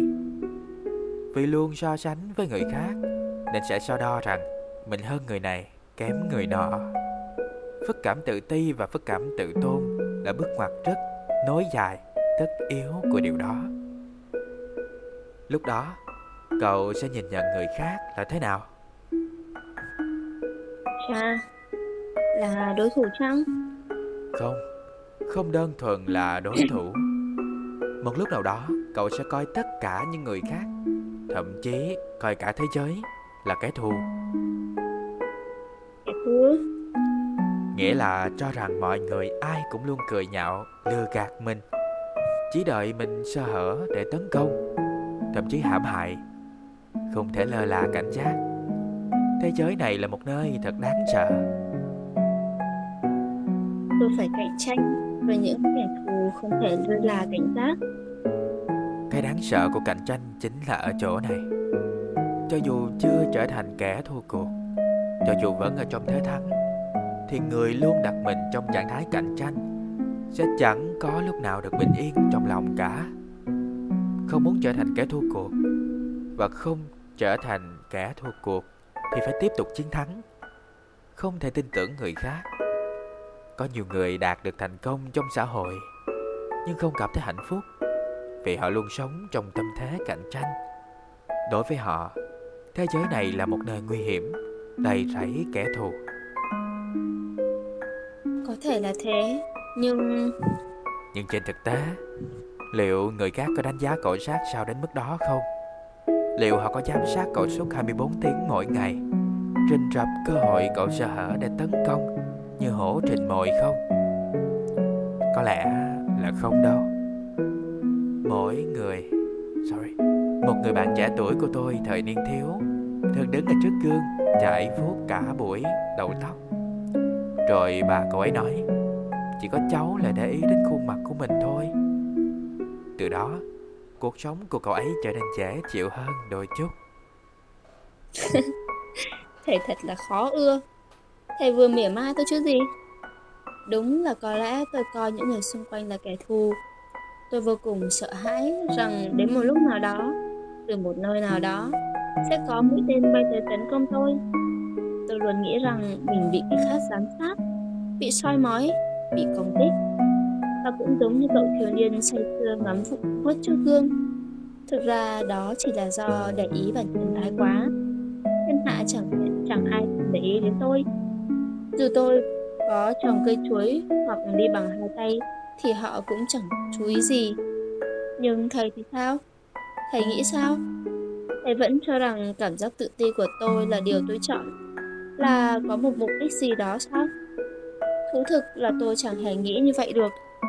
Tại sao? Tôi có một người anh trai hơn tôi 3 tuổi. Một ông anh luôn nghe lời bố mẹ, học giỏi, chơi thể thao xuất sắc chăm chỉ, nghiêm túc. Từ nhỏ, tôi luôn bị so sánh với anh mình. Tất nhiên, tôi làm sao vượt qua nổi ông anh lớn hơn mình 3 tuổi, dù trong bất cứ việc gì. Nhưng bố mẹ tôi chẳng nghĩ được như thế. Họ không bao giờ công nhận tôi. Ông bà luôn coi tôi là trẻ con, phủ nhận tôi trong mọi việc. Tôi bạo gạt đi ý kiến của tôi. Tôi sống trong cảm giác tự ti, buộc phải có ý thức cạnh tranh tranh đua với anh trai. Ra là vậy. Tôi cũng từng nghĩ thế này. Mình đúng là một quả mứt cớm nắng. Tôi trở nên lệch lạc vì cảm giác tự ti cũng chẳng có gì là lạ. Nếu có người nào trong hoàn cảnh như thế mà lớn lên có thể kiên cường mạnh mẽ, thì hãy chỉ cho tôi xem nào.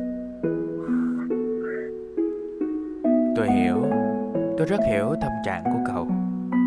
Vậy bây giờ hãy nhìn tổng thể mối quan hệ giữa cậu với anh trai dưới góc độ cạnh tranh nhé. Nếu không xem xét mối quan hệ với anh trai và những người khác dưới góc độ cạnh tranh, thì cậu sẽ thấy họ là những người như thế nào? Có lẽ thấy anh trai tôi là anh trai, những người khác là người khác. Không, chắc chắn họ sẽ trở thành những người bạn đích thực. Bạn ư? Lúc trước cậu đã nói, tôi không thể thật lòng mừng cho hạnh phúc của người khác. Đó là vì cậu xem xét mối quan hệ với người khác dưới góc độ cạnh tranh. Coi trọng hạnh phúc của người khác là thất bại của mình, nên không thể thấy mừng cho họ được. Tuy nhiên, một khi thoát khỏi vòng cạnh tranh luẩn quẩn, không cần phải vượt qua ai đó nữa, cũng thoát khỏi nỗi lo, không khéo mình thua mất, thì có lẽ thật lòng vui mừng trước hạnh phúc của người khác thậm chí còn có thể tích cực đóng góp cho hạnh phúc của người khác khi ai đó rơi vào cảnh khó khăn mà cậu có thể chìa tay ra giúp đỡ bất cứ lúc nào thì đó là người mà cậu có thể coi là bạn. Bây giờ đến phần quan trọng đây. Nếu có thể cho rằng mọi người đều là bạn của mình cách nhìn nhận thế giới trở nên hoàn toàn khác. Không còn nghĩ rằng thế giới này là nơi nguy hiểm không còn bị dồn ép bởi những nghi kỵ không cần thiết. Thế giới trong mắt cậu sẽ trở thành một nơi an toàn dễ chịu nhưng phiền muộn bắt nguồn từ đầu mối quan hệ giữa người với người. Có lẽ sẽ giảm đi rất nhiều. Thật là một người hạnh phúc. Tuy nhiên đó là hoa hướng dương. Là lý lẽ của hoa hướng dương lớn lên được dưới đủ nước tắm mình trong ánh nắng mặt trời. Còn quả mướp lớn lên trong bóng râm tối tăm thì không thể. Cậu lại quay trở lại thuyết nguyên nhân nhỉ? Vâng đúng là vậy lớn lên với sự dạy dỗ nghiêm khắc của cha mẹ từ nhỏ. Chàng thanh niên đã luôn bị so sánh với anh trai, bị đối xử bất công. Anh bị cha mẹ phủ nhận mọi ý kiến, không ngớt phải nghe những lời thô bạo rằng mình là một đứa em trai kém cỏi. Anh không thể kết bạn được ở trường. Giờ ra chơi cứ ngồi lì trong thư viện. Chỉ có thư viện là chỗ dành cho mình. Trải qua thời thơ ấu như vậy chàng trai đã hoàn toàn trở thành người có thuyết nguyên nhân. Anh nghĩ rằng, nếu mình không được nuôi dạy bởi cha mẹ như vậy, nếu mình không có một người anh trai như vậy, nếu mình không học ở một môi trường như vậy, chắc chắn cuộc đời mình sẽ tươi sáng hơn. Chàng thanh niên quyết định sẽ tranh luận một cách bình tĩnh. Nhưng tới lúc này, cảm xúc giờ nén bao nhiêu năm đã bùng nổ. Từ cạnh tranh quyền lực đến trả đũa thưa thầy, thuyết mục đích chẳng qua chỉ là sự ngụy biện, sàn trần tâm lý chắc chắn tồn tại. Và con người không thể thoát khỏi quá khứ. Thầy cũng công nhận rằng chúng ta không thể quay trở lại quá khứ bằng những cỗ máy thời gian, phải không? Một khi quá khứ còn tồn tại như điều đã xảy ra, thì chúng ta còn sống trong ảnh hưởng của nó. Coi quá khứ, coi quá khứ không tồn tại cũng đồng nghĩa với việc phủ nhận cuộc đời ta đã trải qua thầy bảo tôi chọn thái độ sống vô trách nhiệm như vậy sao? Đúng là chúng ta không thể lên cỗ máy thời gian cũng không thể quay ngược kim đồng hồ. Nhưng gắn ý nghĩa gì cho những việc trong quá khứ lại là nhiệm vụ của cậu bây giờ? Vậy tôi sẽ hỏi chuyện bây giờ. Hôm trước thầy đã nói con người ngụy tạo cảm xúc giận dữ nhỉ? Thầy cho rằng nếu suy xét quan điểm của tích cực tích thì là như vậy tôi vẫn chưa thấy bị thuyết phục cho lập luận đó. Chẳng hạn, thầy giải thích như thế nào về những trường hợp như phẫn nộ với xã hội hay với nền chính trị? Có thể nói rằng đó là cảm xúc được tạo ra để làm cớ những quan điểm của mình không? Đúng là có cảm xúc phẫn nộ đối với vấn đề xã hội Nhưng đó không phải là cảm xúc bộc phát Mà là sự phẫn nộ dựa trên lý trí Phẫn nộ mang tính cách cá nhân Và phẫn nộ đối với những mâu thuẫn và bất công xã hội có sự khác nhau về chất. Sự phẫn nộ mang tính chất cá nhân thường nguội nhanh. Trong khi đó, sự phẫn nộ đối với xã hội sẽ kéo dài. Cơn giận mang tính cá nhân thì chẳng qua chỉ là một công cụ để khuất phục người khác mà thôi. hãy nói rằng sự phẫn nộ mang tính cá nhân, nộ đối với những mâu thuẫn khác, mâu thuẫn và bất công của xã hội là hai điều khác nhau.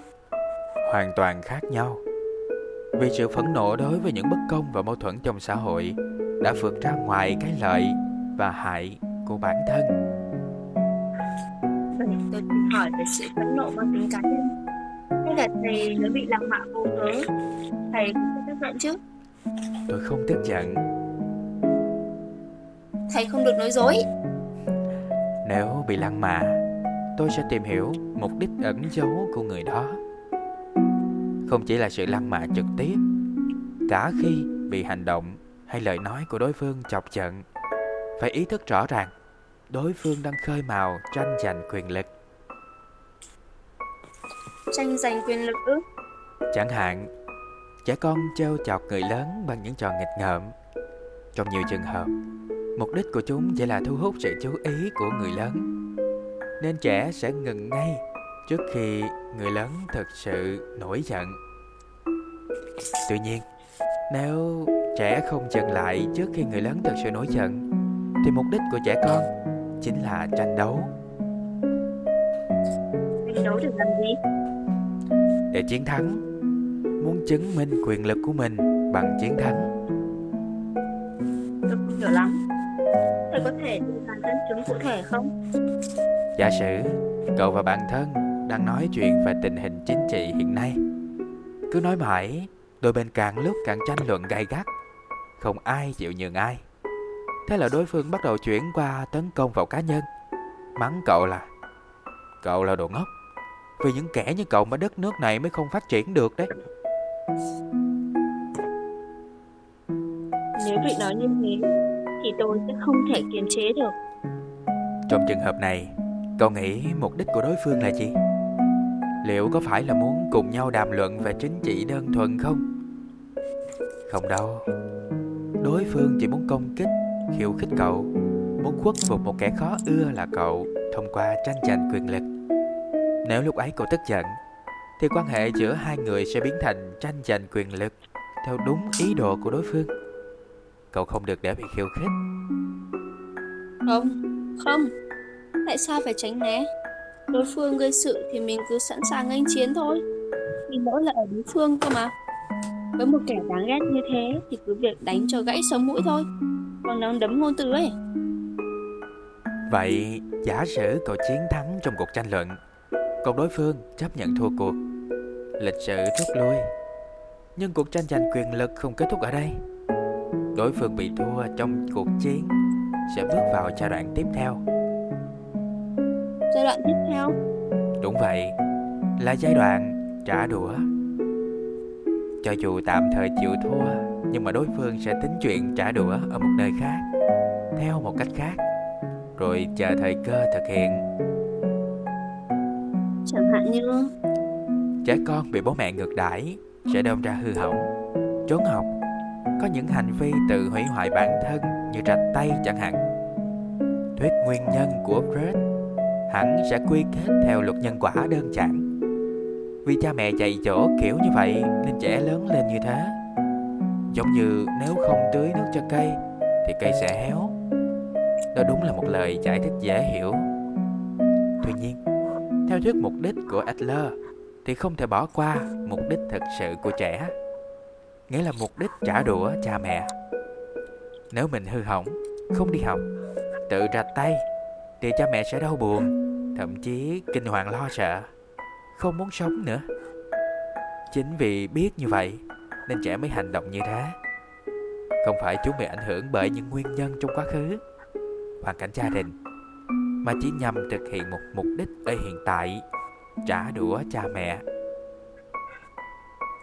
Hành động như vậy để trả đũa cha mẹ? Đúng vậy. Chẳng hạn, nhìn đứa trẻ tự rạch tay, chắc có nhiều người sẽ nghĩ nó làm thế để làm gì cơ chứ Nhưng mà hãy thử nhìn xem Hành động tự rạch tay như thế sẽ khiến những người xung quanh Ví dụ như cha mẹ đứa trẻ cảm thấy như thế nào Nếu nghĩ kỹ Chắc chắn sẽ nhận ra mục đích đằng sau hành động đó đũa phải không? Đúng vậy Và khi mối quan hệ giữa người với người bước đến giai đoạn trả đũa Thì hai bên đương sự sẽ không thể tự giải quyết được nữa. Để tránh điều này, khi kẻ khác khơi mào một cuộc tranh luận, tranh giành quyền lực, chúng ta tuyệt đối không được mắc bẫy. Thừa nhận sai lầm không phải là thua cuộc. Vậy trường hợp bị tấn công cá nhân thực diện thì phải làm gì? Cứ chịu đựng thôi sao? Không, nội ý, chịu đựng đã là bằng chứng cho thấy cậu vẫn đang bị cuốn vào tranh giành quyền lực. Nếu đối phương khiêu khích mà cậu nhận ra đó là tranh giành quyền lực, thì đừng đáp trả hành động của đối phương. Đây là cách duy nhất chúng ta có thể đáp lại. Nhưng thể dễ dàng buông lời khiêu khích đến thế sao? Thầy bảo làm thế nào kiềm chế cơn giận cơ chứ? Ý cậu nói, kiềm chế cơn giận nghĩa là chịu đựng, phải không? Không phải thế đâu Ta hãy học cách giải quyết mà không sử dụng đến cảm xúc giận dữ Vì giận dữ chỉ là một phương tiện Một công cụ để đạt được mục đích mà thôi ừ. Câu này khó hiểu đấy Trước hết tôi muốn cậu hiểu rằng Giận dữ là một hình thức giao tiếp. Và có thể thực hiện giao tiếp không dùng đến cảm xúc giận dữ. Chúng ta không cần giận dữ cũng có thể giải bày suy nghĩ của mình để được mọi người tiếp nhận. Nếu đã hiểu được, điều đó qua kinh nghiệm bản thân. Tự nhiên, cảm xúc giận dữ cũng không xuất hiện nữa. Nhưng cả khi đối phương khiêu khích do hiểu lầm rõ ràng hay dùng những từ ngữ xúc phạm cũng không được tức giận sao? Có vẻ cậu vẫn chưa hiểu rồi. Không phải là không được tức giận, mà là không cần dựa vào công cụ mang tên cơn giận nữa. Người nóng tính không phải kẻ thiếu kiên nhẫn, Mà chỉ là không biết công cụ giao tiếp hiệu quả Nào khác ngoài cơn giận mà thôi.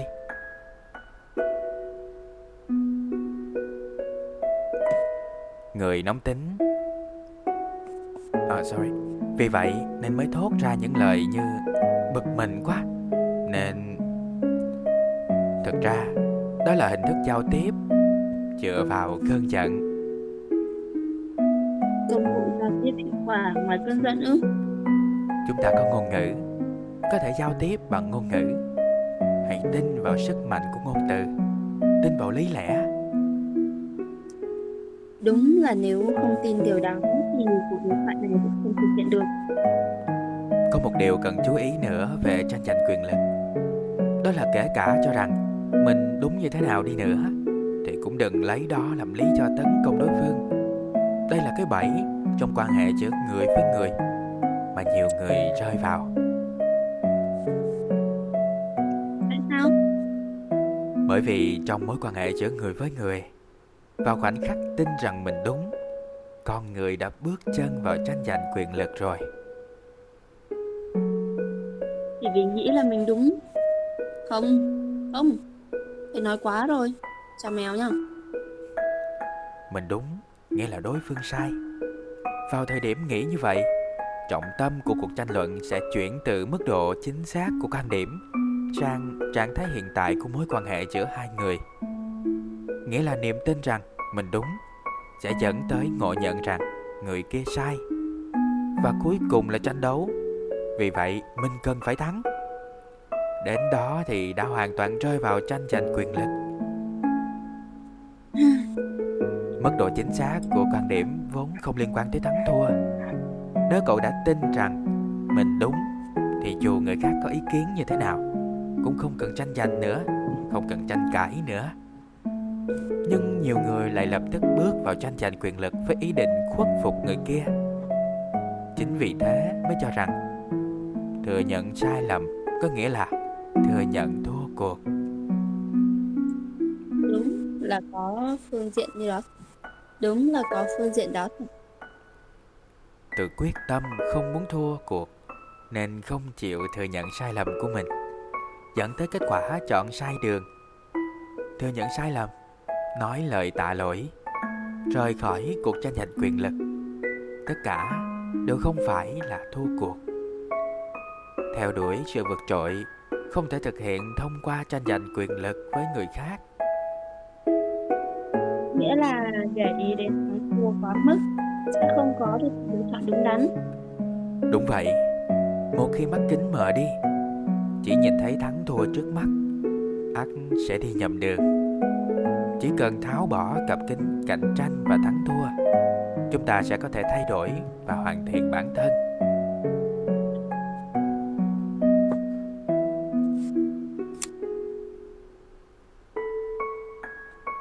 Làm thế nào để vượt qua các nhiệm vụ cuộc đời mình phải đối diện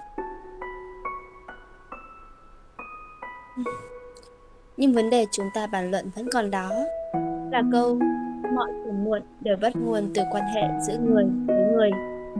Tôi đã hiểu được rằng tự ti là mỗi phiền muộn từ mối quan hệ giữa người với người cũng như hiểu được những tác dụng của cảm giác tự ti với chúng ta. Tôi cũng công nhận cuộc đời không phải là một cuộc chiến và đúng là tôi chưa thể coi những người khác là bạn được Sâu thẳm trong lòng. Tôi vẫn coi họ là kẻ thù. Những điều đó đều đúng cả. Tuy nhiên, điều kỳ lạ là Tại sao Adler lại coi trọng mối quan hệ giữa người với người đến vậy? Thậm chí khẳng định rằng mọi phiền muộn đều là vì vậy.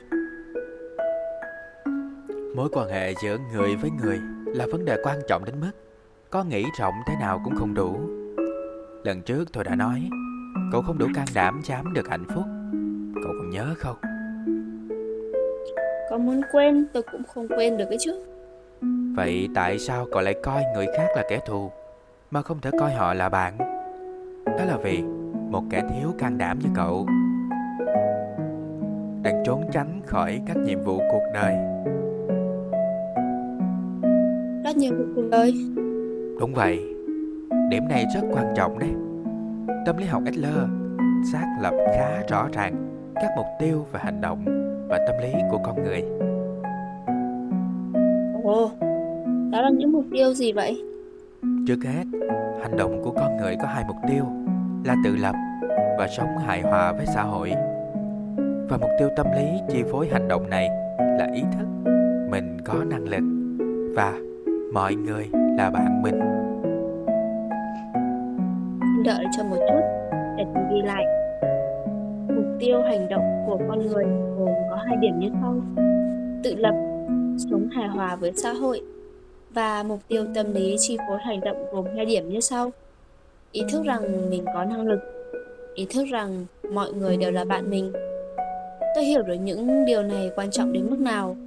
Cuộc sống độc lập nhưng vẫn hài hòa với người khác và xã hội Điều này có vẻ liên quan tới những tranh luận từ đầu đến giờ nhỉ? Và những mục tiêu này có thể đạt được bằng việc đối diện với các nhiệm vụ cuộc đời, như Adler nói. Vậy các nhiệm vụ cuộc đời đó là gì? Cậu hãy nghĩ về cuộc đời bắt nguồn từ thời thơ ấu. Lúc còn nhỏ, chúng ta được cha mẹ che chở, cần phải làm việc cũng sống được chẳng cần phải làm việc cũng sống được nhưng rồi thời điểm phải tự lập sẽ tới chúng ta không thể tiếp tục chờ chậm vào cha mẹ nữa phải tự lập về mặt tinh thần và cả mặt xã hội cần phải làm một công việc gì đó. Điều này không chỉ mang nghĩa hẹp là đi tìm kiếm tiền đâu. Ngoài ra, trong quá trình trưởng thành, chúng ta sẽ có các mối quan hệ bạn bè. Tất nhiên cũng có khả năng sẽ có quan hệ yêu đương với ai đó, thậm chí có thể đi đến hôn nhân. Nhưng trong trường hợp đó sẽ bắt nguồn, bắt đầu quan hệ vợ chồng. Một khi có con, sẽ bắt đầu quan hệ cha mẹ và con cái. Adler chia những mối quan hệ giữa người với người nảy sinh trong các quá trình làm ba loại. Nhiệm vụ công việc, nhiệm vụ bạn bè, nhiệm vụ bạn bè, nhiệm vụ tình yêu và gọi chung là các nhiệm vụ cuộc đời. Như vậy, nhiệm vụ có nghĩa là nghĩa vụ của người trưởng thành trong xã hội phải không? Ví như làm việc và nộp thuế ấy. Không, hãy nhìn nhận lời giải thích của Adler chỉ đơn thuần là về mối quan hệ giữa người với người thôi. Đây là khoảng cách và mức độ thân thiết trong mối quan hệ ấy. Để nhấn mạnh điều đó, Adler cũng sử dụng cách nói ba mối ràng buộc. Khoảng cách và mức độ thân thiết trong mối quan hệ giữa người với người. Mối quan hệ với người khác mà một người buộc phải đối diện khi sống với tư cách một tồn tại mang tính xã hội. Đấy là nhiệm vụ cuộc đời. Xét trên ý nghĩa, buộc phải đối diện thì nó đúng là nhiệm vụ. Ừ. Cụ thể là thế nào vậy? Trước hết, ta hãy suy nghĩ về nhiệm vụ công việc. Bất luận là công việc gì, ta cũng không thể hoàn thành một mình. Chẳng hạn, ngày thường tôi ngồi viết bản thảo để xuất bản trong thư phòng này. Viết lách là một công việc không ngờ, không nhờ ai cũng làm thay được. Tuy nhiên, công việc xuất bản sách phải có người biên tập, có người minh họa, in ấn, rồi những người vận chuyển, bán hàng thì mới hoàn thành được. Về nguyên tắc, không có công việc nào có thể hoàn toàn hoàn thành nếu không có sự hợp tác của những người khác. Xét theo nghĩa rộng thì là như thế. Tuy nhiên, nếu suy nghĩ từ khía cạnh khoảng cách và mức độ thân thiết, thì có thể nói mối quan hệ công việc có yêu cầu thấp hơn cả. Những quan hệ công việc có chung mục tiêu hiển nhiên là thành phẩm. Nên cho dù không hợp nhau một chút nào, vẫn có thể hợp tác. Mặt khác lại buộc phải hợp tác. Và nếu đã là mối quan hệ được ràng buộc với nhau bởi công việc, thì khi hết giờ làm hoặc chuyển sang công việc khác nó sẽ trở thành một thói quen sorry nó sẽ có thể trở lại là thành mối quan hệ với người ngoài Đúng là thế thật. và những người gặp vấn đề trong quan hệ giữa người với người ở giai đoạn này là những người mà chúng ta gọi là E NEET hay Hikikomori. Khoan đã. Thầy nói rằng không phải họ không muốn làm việc, không phải họ từ chối làm việc, mà chỉ không làm việc vì trốn tránh mối quan hệ trong công việc. Bản thân những người đó có thể tự ý thức được điều ấy hoặc không. Nhưng cốt lõi vẫn là mối quan hệ giữa người với người. Chẳng hạn, gửi lý lịch đi phỏng vấn xin việc nhưng không được công ty nào tuyển dụng. Lòng tự tôn cho bị tổn thương. Ý nghĩ đi nghĩ lại. Không còn hiểu nổi làm việc rốt cuộc có ý nghĩa gì. Hoặc gặp thất bại lớn trong công việc. Tại mình mà công ty tổn thất một số tiền lớn. Trước mắt tối sầm, không muốn tiếp tục đi làm nữa. Những tình huống này không phải là họ ghét bản thân, công việc mà chỉ không muốn bị người khác phê bình, trách móc vì công việc bị đóng dấu bất tài. Cậu không có năng lực, cậu không phù hợp với công việc này. Bị tổn thương lòng tự trọng của cái tôi độc nhất, không thể thay thế. Nghĩa là tất cả đều là vấn đề bắt nguồn từ mối quan hệ giữa người với người. NEET Viết tắt của tiếng Anh Not Education, Employment or Training Không phải đang đi học, học việc hoặc làm việc Thường chỉ những người trẻ không chiếm giữ một vai trò hoặc tham gia vào một hoạt động nào đó trong xã hội Sang Nhật, khái niệm này được định nghĩa bao gồm những người dưới 35 tuổi được coi là một vấn đề lớn của xã hội và ảnh hưởng đến sự phát triển kinh tế của quốc gia. Hikikomori chỉ những người rút khỏi đời sống xã hội một cách tự nguyện, và tự cô lập bản thân với gia đình và bạn bè, có khi đến nhiều năm. Là kiểu như là kiểu là những người mà lui về ở ẩn ấy. Trào Dương nhá. Gọi là không có trách nhiệm với xã hội và bản thân ấy. Ờ, nên là ừ, bỏ mặc tất cả những Chứ- cắt đứt mọi mối liên hệ với người khác. Bên nhật sau người ta đó gọi là bên Nhật hay như thế lắm. sợ phiền và áp lực với trách nhiệm xã hội. Ừ. hai thái cực đối bên Nhật nhau. người ta theo như đã được biết về Nhật Bản thì bên Nhật người ta thường là những người trẻ hoặc là hầu như là những người mà có trách nhiệm đi làm họ làm rất là nhiều. Và thậm chí là có thể tăng ca nếu như mà công ty công ty không yêu cầu người ta vẫn tăng ca. Ờ, và kiểu như là càng ngày ấy, thì người Nhật nó càng khép kín nghĩa là họ chỉ sống trong cái cái vòng xoáy của chính cái bản thân họ đặt ra thôi Ừ. chứ họ không có muốn có thêm những cái mối quan hệ khác.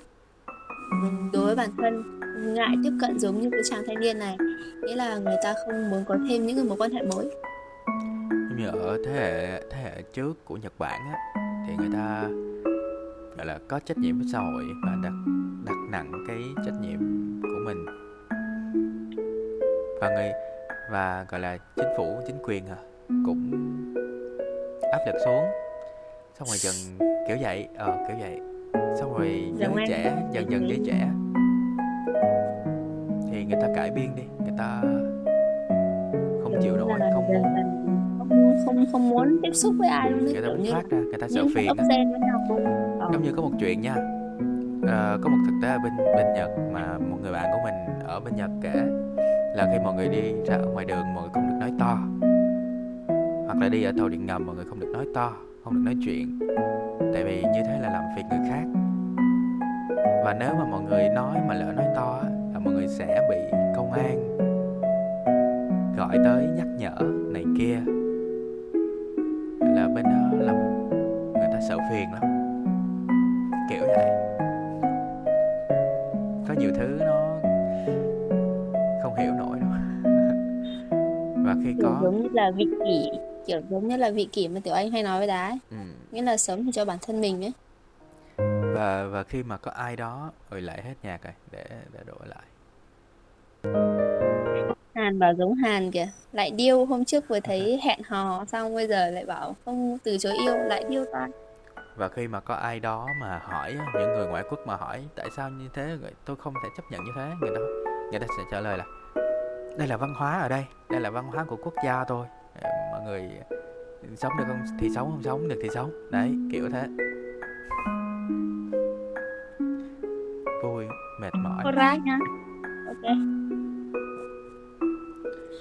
Sợi tơ hồng và dây xích chắc. Ừ. Tôi sẽ phản biện sau. Còn nhiệm vụ bạn bè là gì vậy? điều này chỉ quan hệ bạn bè với ý nghĩa rộng hơn. Tách rời công việc do không có ràng buộc về công việc nên sẽ là mối quan hệ khó bắt đầu cũng như phát triển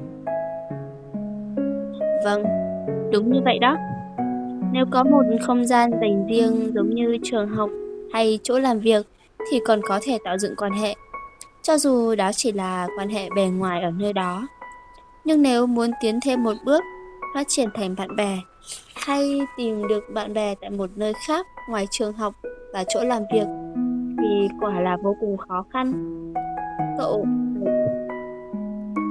cậu có ai có thể gọi là bạn thân không? Tôi có bạn. Nhưng không thể gọi là bạn thân.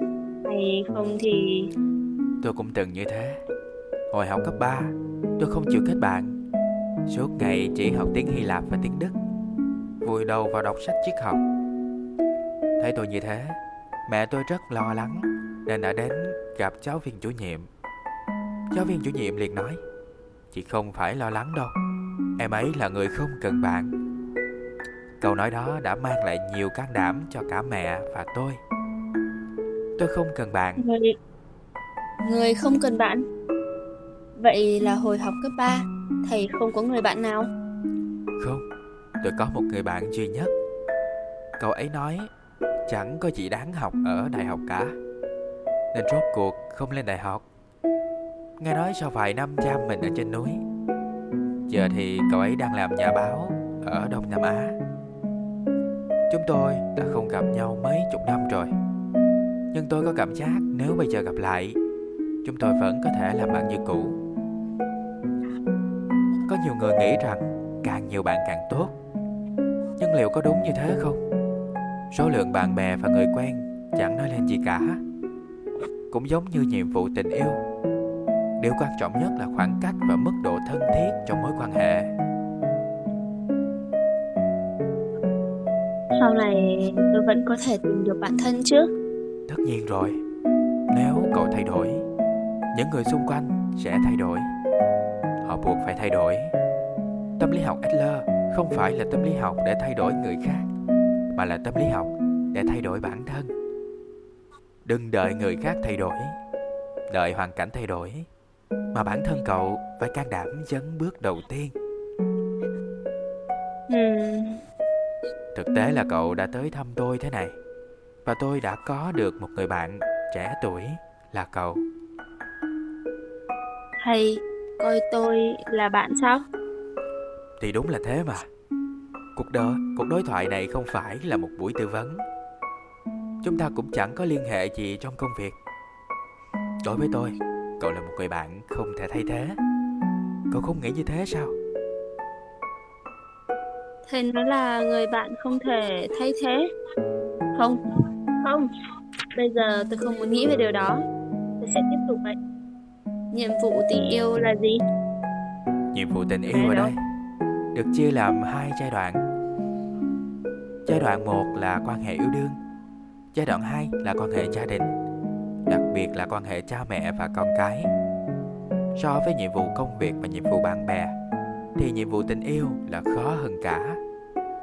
Chẳng hạn khi từ quan hệ bạn bè phát triển thành quan hệ yêu đương, có những lời nói và hành động được chấp nhận giữa người những người bạn thì khi trở thành người yêu lại không chấp nhận được Cụ thể là không được đi chơi với bạn khác giới Có trường hợp chỉ cần gọi điện thoại cho ai đó khác giới thì người yêu đã ghen rồi. Mức độ thân thiết và khoảng cách trong mối quan hệ này, này là như vậy đó. Vâng, phải chấp nhận chuyện đó thôi. Nhưng Adler không chấp nhận việc bó buộc đối phương. Nếu đối phương được hạnh phúc Thì nên thật lòng chúc phúc cho họ. Đó mới gọi là tình yêu. Mối quan hệ ràng buộc lẫn nhau rồi sẽ tan vỡ. Không không được quan điểm này buộc phải chấp nhận sự thiếu thủy chung à? Nếu đối phương hạnh phúc thì bắt cả hai tay lẽ nào cũng phải chúc phúc cho kẻ đó ư? Không phải là khẳng định việc ngoại tình có ý nghĩa tích cực. Hãy nghĩ như thế này. Nếu ở bên nhau mà ngột ngạt ừ. căng thẳng thì dù có tình cảm cũng không thể gọi là tình yêu được. Khi nghĩ rằng ở bên người này mình được tự do con người mới có thể cảm nhận được tình yêu không tự ti, cũng chẳng cần phải phô trương tự tôn. Có thể ở trong trạng thái tự nhiên, cân bằng, tình yêu đích thực là như thế đấy. Ngược lại, sự bó buộc và biểu hiện của tâm lý muốn chi phối đối phương và cũng là sản phẩm của cảm giác thiếu niềm tin. Sống trong cùng một không gian với người không tin tưởng mình, thì làm sao có thể giữ trạng thái tự nhiên được? Anh Adler nói nếu không sống hòa thuận với nhau thì phải đối xử với nhau như những người ngang hàng. Hmm. tuy nhiên trong quan hệ yêu đương và quan hệ vợ chồng vẫn có một lựa chọn là chia tay. Ngay cả những cặp vợ chồng đã sống với nhau nhiều năm nếu thấy khó duy trì mối quan hệ đó thì vẫn có thể chia tay.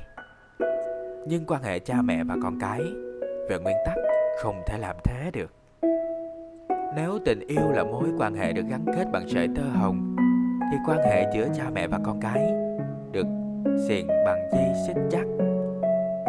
Trong khi trong tay mình chỉ có một cây kéo nhỏ. Cái khó của mối quan hệ giữa cha mẹ và con cái là ở đó. Vậy phải làm thế nào? Vào lúc này tôi chỉ có thể nói là không được chạy trốn dù mối quan hệ khó khăn như thế nào Cũng không được lãng tránh. Phải can đảm đối mặt với nó. Dù cho cuối cùng phải dùng kéo cắt đứt Thì trước hết vẫn cần phải đối diện trước đã. Nhất định là không được dậm chân tại chỗ trong tình trạng như thế này. Con người về nguyên tắc không thể sống một mình. Chỉ ở trong bối cảnh xã hội Con người mới trở thành cá nhân.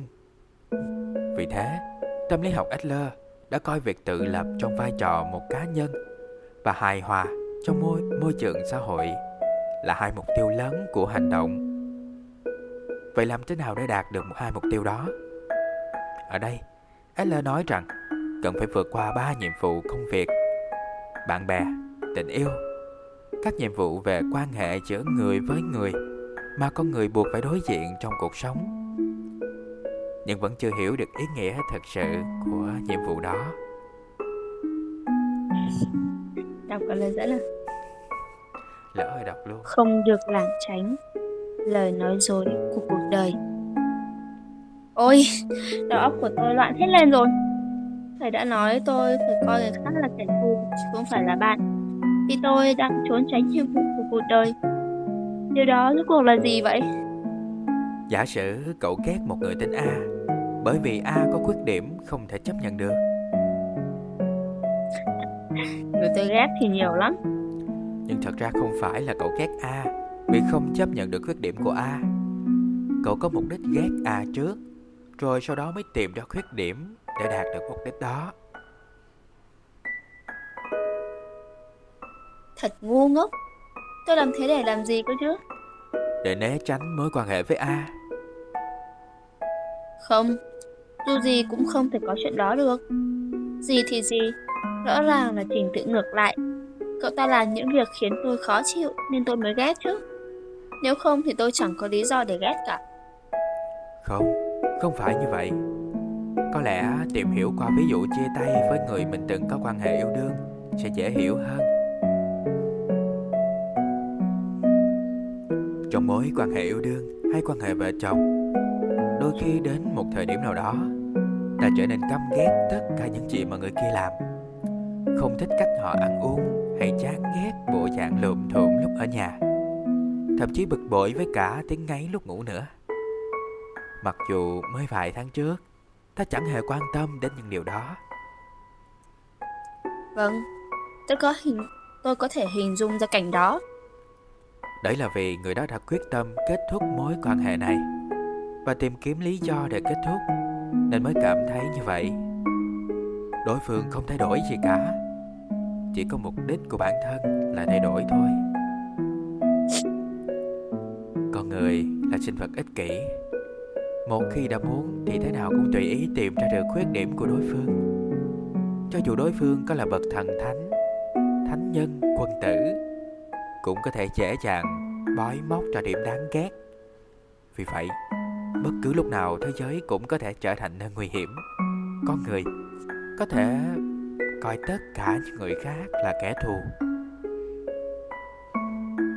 Vậy là ý thầy nói để trốn tránh nhiệm vụ cuộc đời hay cụ thể hơn là trốn tránh các mối quan hệ với người khác? mà tôi tùy tiện tạo ra những khuyết điểm của người khác hay sao? Và tôi đang trốn tránh bằng cách coi người khác là kẻ thù. Đúng là như vậy Adler gọi tình trạng trốn tránh nhiệm vụ cuộc đời bằng cách đưa ra đủ loại lý lẽ để bao biện là lời nói dối cuộc đời. Từ này thật gay gắt phải không?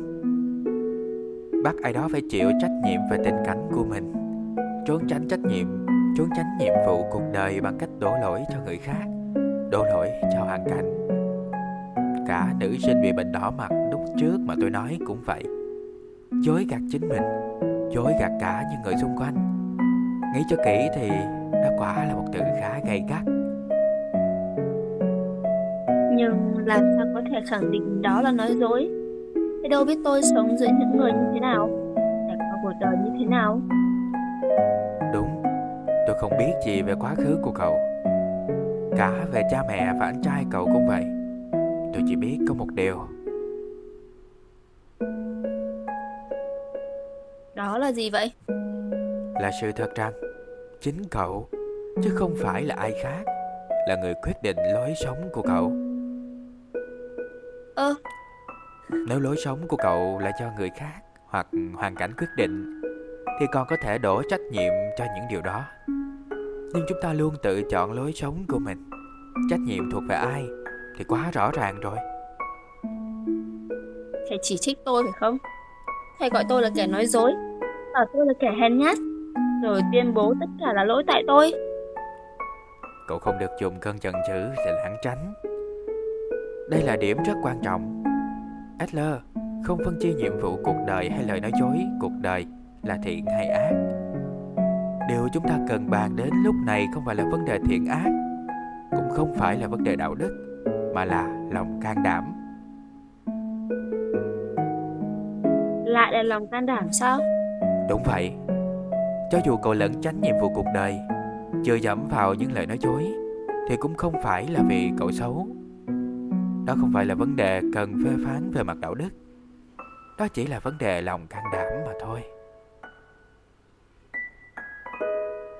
Từ tâm lý học sở hữu đến tâm lý học sử dụng. Rốt cuộc, cuối cùng lại là chuyện về lòng can đảm sao? Mà lần trước thầy đã nói rằng tâm lý học của Adler là tâm lý học của can đảm nhỉ? Nếu nói thêm một điều nữa Thì tâm lý học Adler không phải là tâm lý học sở hữu Mà là tâm lý học sử dụng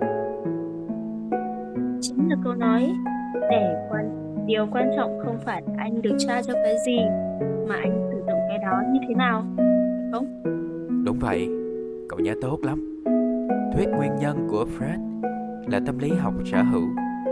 Rốt cuộc sẽ dẫn tới thuyết định luận. Trong khi đó tâm lý học của adler là tâm lý học sử dụng. Người quyết định tác dụng chính là bản thân của cậu. Tâm lý học của adler là tâm lý học của lòng can đảm đồng thời là tâm lý học sử dụng. Con người chúng ta không phải là những kẻ yếu đuối đến mức chỉ là đồ chơi cho những sang chấn tâm lý của thuyết nguyên nhân xét trên quan điểm của thuyết mục đích thì chính chúng ta luôn tự chọn lựa chọn cuộc đời và lối sống của mình. Chúng ta có khả năng làm điều đó. Nhưng thực lòng tôi không đủ tự tin để khắc phục những phức tạp tự ti. Cho dù đó là lời nói dối cuộc đời thì có lẽ sau này tôi cũng không thoát khỏi những phức cảm ấy. Tại sao cậu lại nghĩ như vậy có lẽ những điều thầy nói đều đúng. Không, quả thực mọi điều thầy nói đều đúng. Tôi đang thiếu lòng can đảm. Tôi thừa nhận cả về lời nói dối cuộc đời. Tôi sợ tính giá với người khác. Tôi không muốn bị tổn thương trong mối quan hệ với người khác. Muốn lẩn tránh trách muốn lẩn tránh nhiệm vụ của cuộc đời. Chính vì thế, tôi viện lủ lý lẽ để bào biện. Vâng, đúng là như thế thật. Nhưng cuộc đời nhưng rốt cuộc điều thầy nói chẳng qua là vì ý chí mà thôi. Chỉ là những lời khích lệ xuông Cậu thiếu can đảm. Hãy can đảm lên đi. Hành động hành động đó cũng như vị chỉ vì ngốc nghếch thì biết vỗ vai nói phấn chấn lên vậy. Nhưng tôi đang khổ sở chính vì không thể phấn chấn lên được chứ sao? Tóm lại là cậu muốn tôi đưa ra một giải pháp cụ thể phải không? Đúng thế Đúng thế. Đúng thế. Đúng. Tôi là con người Không phải cỗ máy. Dù bị bảo là thiếu can đảm. Tôi cũng không thể bổ sung ngay lòng can đảm Giống như bơm thêm xăng được. Tôi hiểu. Nhưng đêm nay đã quá muộn rồi Nên để lần tới Chúng ta sẽ nói tiếp nha Thầy không trốn tránh đấy chứ? Tất nhiên là không rồi có lẽ lần tới chúng ta sẽ thảo luận về tự do. Chứ không phải về lòng can đảm. Đúng. Khi thảo luận về lòng can đảm Ta không thể không bàn tới tự do. Cậu hãy nghĩ xem Tự do là gì nha? Tự do là gì à? Vâng, được rồi. Tôi rất mong đến lần sau. Vậy là cuối cùng đã hết đêm thứ hai. Do và mọi người vừa lắng nghe Dám bị ghét. Đêm thứ hai. Sao đọc đến lần cuối mình lại bị phép Và trong đêm thứ hai thì chúng ta biết thêm về sự thật của sự tự ti, sự tự tôn phô trương sự cạnh tranh bình đẳng giữa người với người. Có một số uh, triết lý về tình yêu cũng khá hay khá đúng. Chắc là bạn uh, bạn gì? Bạn Alon á. Bạn Alon là bạn tên gì nhỉ? Hả? Bạn Alon ấy là bạn tên gì ấy? Ý là là Hàn đây à à chắc là sẽ khá thích quan điểm tình yêu trong quyển sách này ha. Một người uh, từ chối yêu. Là muốn trốn tránh Nói nhiệm vụ cuộc đời hay là sợ thất bại trong tình yêu? Nói chung là theo cái ờ, thuyết tâm lý của Eller thì tất cả những vấn đề của con người phiền muộn rồi là những cạnh tranh hay là những cái cảm xúc tự ti tức giận của con người đều bắt nguồn từ mối quan hệ giữa người với người khác ngược hoàn toàn so với cái ờ, thuyết tâm lý của Freud là chỉ dựa vào nguyên nhân nghĩa là tất cả những cái gì mà mình gặp phải đều là do quá khứ Ừ. chứ không phải là mục chứ không phải là cái mà mình đang đang diễn ra là cái cái mà mình đang có là cái mục đích mà mình là là cái để mình đạt tới cái mục đích nào đó của mình Ừ. căn bản là nếu ờ, kiểu, chúng ta không có khái niệm về người khác, chúng ta chỉ có một mình mình ở vũ trụ à. tức là vừa mới sinh ra, chúng ta đã là một cá thể duy nhất trong cái vũ trụ này rồi. Xung quanh không có gì hết. Thì cũng chả có định nghĩa về buồn hay vui hay là hạnh phúc là gì cả. Với lại câu gì ta? Giận dữ chỉ là một phương tiện á trời ý đó khá là hay. Kiểu cảm thấy nói chung là đôi lúc cũng lúc mà ở cũng như thế. đọc chương một ấy đọc qua đêm thứ nhất ấy thì đã khá là đồng tình với cái thuyết tâm lý của Freud nghĩa là mọi cái mà mình có được là đều ảnh hưởng từ quá khứ. Ừ. kiểu như là những cái gì mà trải qua trong quá khứ nó sẽ là một phần nào đấy ảnh hưởng đến tính cách của mình hiện tại cũng như là cái cái cái để mình lựa chọn cuộc sống của hiện tại nhưng mà sang đến chương 2 à, bắt đầu từ cuối chương 1 sang chương 2 này. Đến chương 2 này thì sự mình đã vỡ lẽ rất nhiều điều. Rằng là uh, có lẽ là cái mà mình cái mà mình đang đạt được là đều là do bản thân mình chọn. Cái mà mình nói rằng là quá khứ ảnh hưởng đến chỉ là cái cớ để mình trốn tránh những cái mà mình không muốn làm thậm chí là cái mà mình nói là ước mơ ấy. Mình đưa ra những cái cái ý nghĩa rằng là bởi vì tôi thế này bởi vì tôi thế khác nên tôi không thể làm được. Trốn tránh lại trốn tránh ước mơ trốn tránh lại những cái mà mình có thể làm nhưng mình không muốn làm. Bởi đó là hay. Vỡ được rất là nhiều đá đá đã vỡ được rất là nhiều lý lẽ. Thì cũng định chính bản thân đá cũng rất là mong chờ đến những cái buổi live sau để đọc những cái chương sau cho mọi người nghe. Khi mà đọc quyển này thì mọi người sẽ có can đảm để nhìn nhận bản thân ha? Mình hiểu được bản thân của mình lại thật ra quá khứ hay là biến cố hay là khó khăn cuộc sống nói không ảnh hưởng thì nó hơi quá. Thực ra là có ảnh hưởng nhưng không phải là chúng ta không có quyền lựa chọn cái hành vi hành động của mình sau khi gặp cái biến cố đó. Chúng ta có quyền lựa chọn nó- đâu ai bắt chúng ta phải như thế đâu đúng không? Kiểu, như là nó có ảnh hưởng nhưng mà nó không phải là ảnh hưởng hoàn toàn. Ừ, Nó không phải là ảnh hưởng yếu tố quyết định không phải là yếu tố ờ đúng rồi nó không bắt buộc mình phải trở thành con người như thế mà là do bản thân mình lựa chọn. Chính Đúng bản thân mình bị cái quá khứ đấy nó nó che mất. Nó làm cho mình suy nghĩ rằng à vì mình thế này vì tôi bị cha mẹ đánh đập vì tôi có người xấu nên là tôi không thể tôi không thể có người yêu hay tôi không thể có cái nọ cái kia. Tất cả là do bản thân mình tự nghĩ ra thôi. Giống như thực tế mà nói thì cũng có rất nhiều người gặp cái hoàn cảnh đấy thí dụ như thế. Cũng rất nhiều người có một cái tuổi thơ bị bạo hành như thế. Nhưng mà đâu phải ai cũng có một cuộc sống bất hạnh đâu đúng không? Người ta lựa chọn và người ta can đảm. Trong cái đêm thứ hai này thì đá cảm thấy là đá khá giống với chàng thanh niên. Về cái vấn đề là không thể kiềm chế được cái cảm xúc của mình ấy. Ôi khá là giống chàng thanh niên nên là đã đã rất dễ bùng nổ cảm xúc. Hồi xưa thì tụi anh hay đó bây giờ thì ít hơn.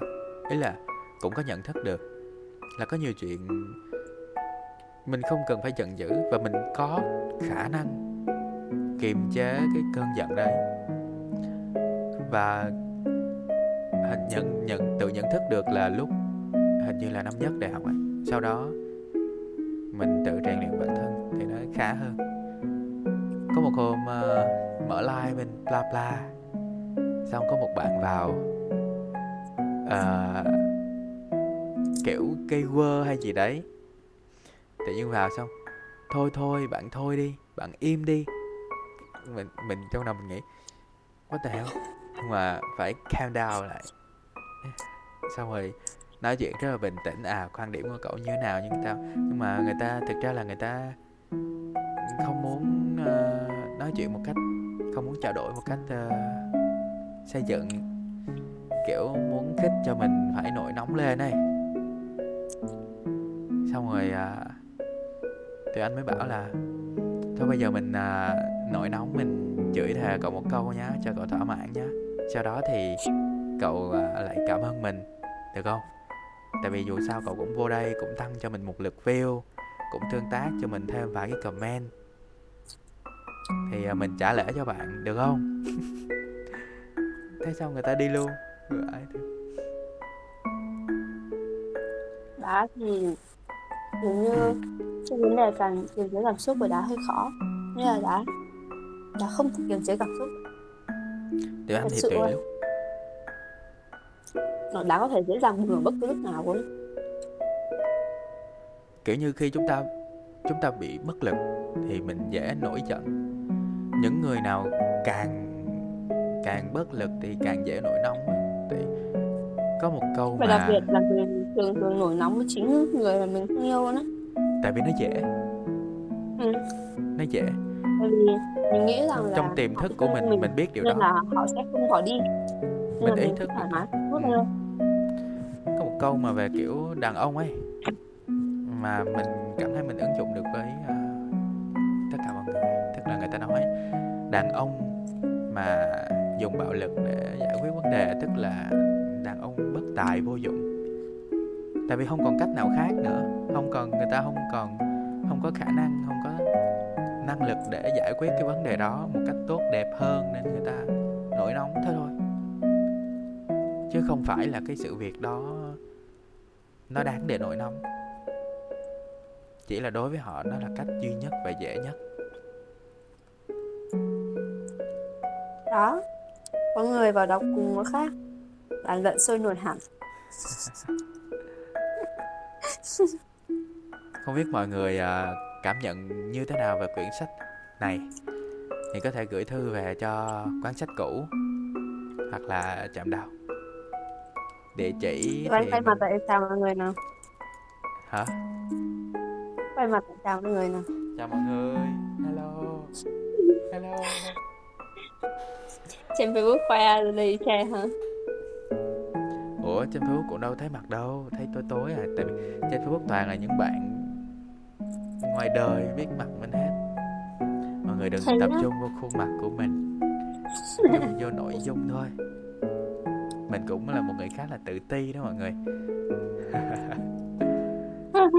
nên là mọi người hãy gửi ờ, những suy nghĩ của mọi người về quyển sách này hoặc đơn giản là bất cứ ờ, câu chuyện gì. Để ờ, có thể chia sẻ thì cứ chia sẻ thôi. Địa chỉ mình để ở phần ờ, trang cá nhân đấy. Blog của trạm com. Vào cơ đấy hội quá nha nha. Vậy thì nó gửi cho quán sách cũng được mà gửi cho trạm cũng được bạn đã nói là có link rồi. Đúng rồi. ai gửi cho tôi link đó. Hả? Hả? cái gì? Bạn bảo bạn có link bla bla các thứ các thứ rồi thì ai gửi cho tôi nữa? Ủa thì thì đá cũng có link mà. Mọi người có thể lên uh, fanpage nè facebook cá nhân nè youtube nè email. Mọi người follow youtube của quán sách Dạ vâng. chưa không phải là hôm nay thứ hai cho riêng em thứ hai đọc hai tiếng. Chương 1 1 tiếng hơn. chương 2 2 tiếng chương 3 chắc là 3 tiếng. Đâu chương 1 hơn một tiếng á. Dạ. Yeah. chương hơn một một tiếng rưỡi đấy. Trong like toàn nam thế này. Rùa hình như cũng là nam nè. Không biết luôn. like hút nam thế? Hello anh hiếu nha anh hiếu là mà chơi game rồi. Hello không nghe được đâu. Nãy nãy anh hiếu vào xong rồi à, à từ từ à, để tắt đi đã. Nói chuyện phim thì mình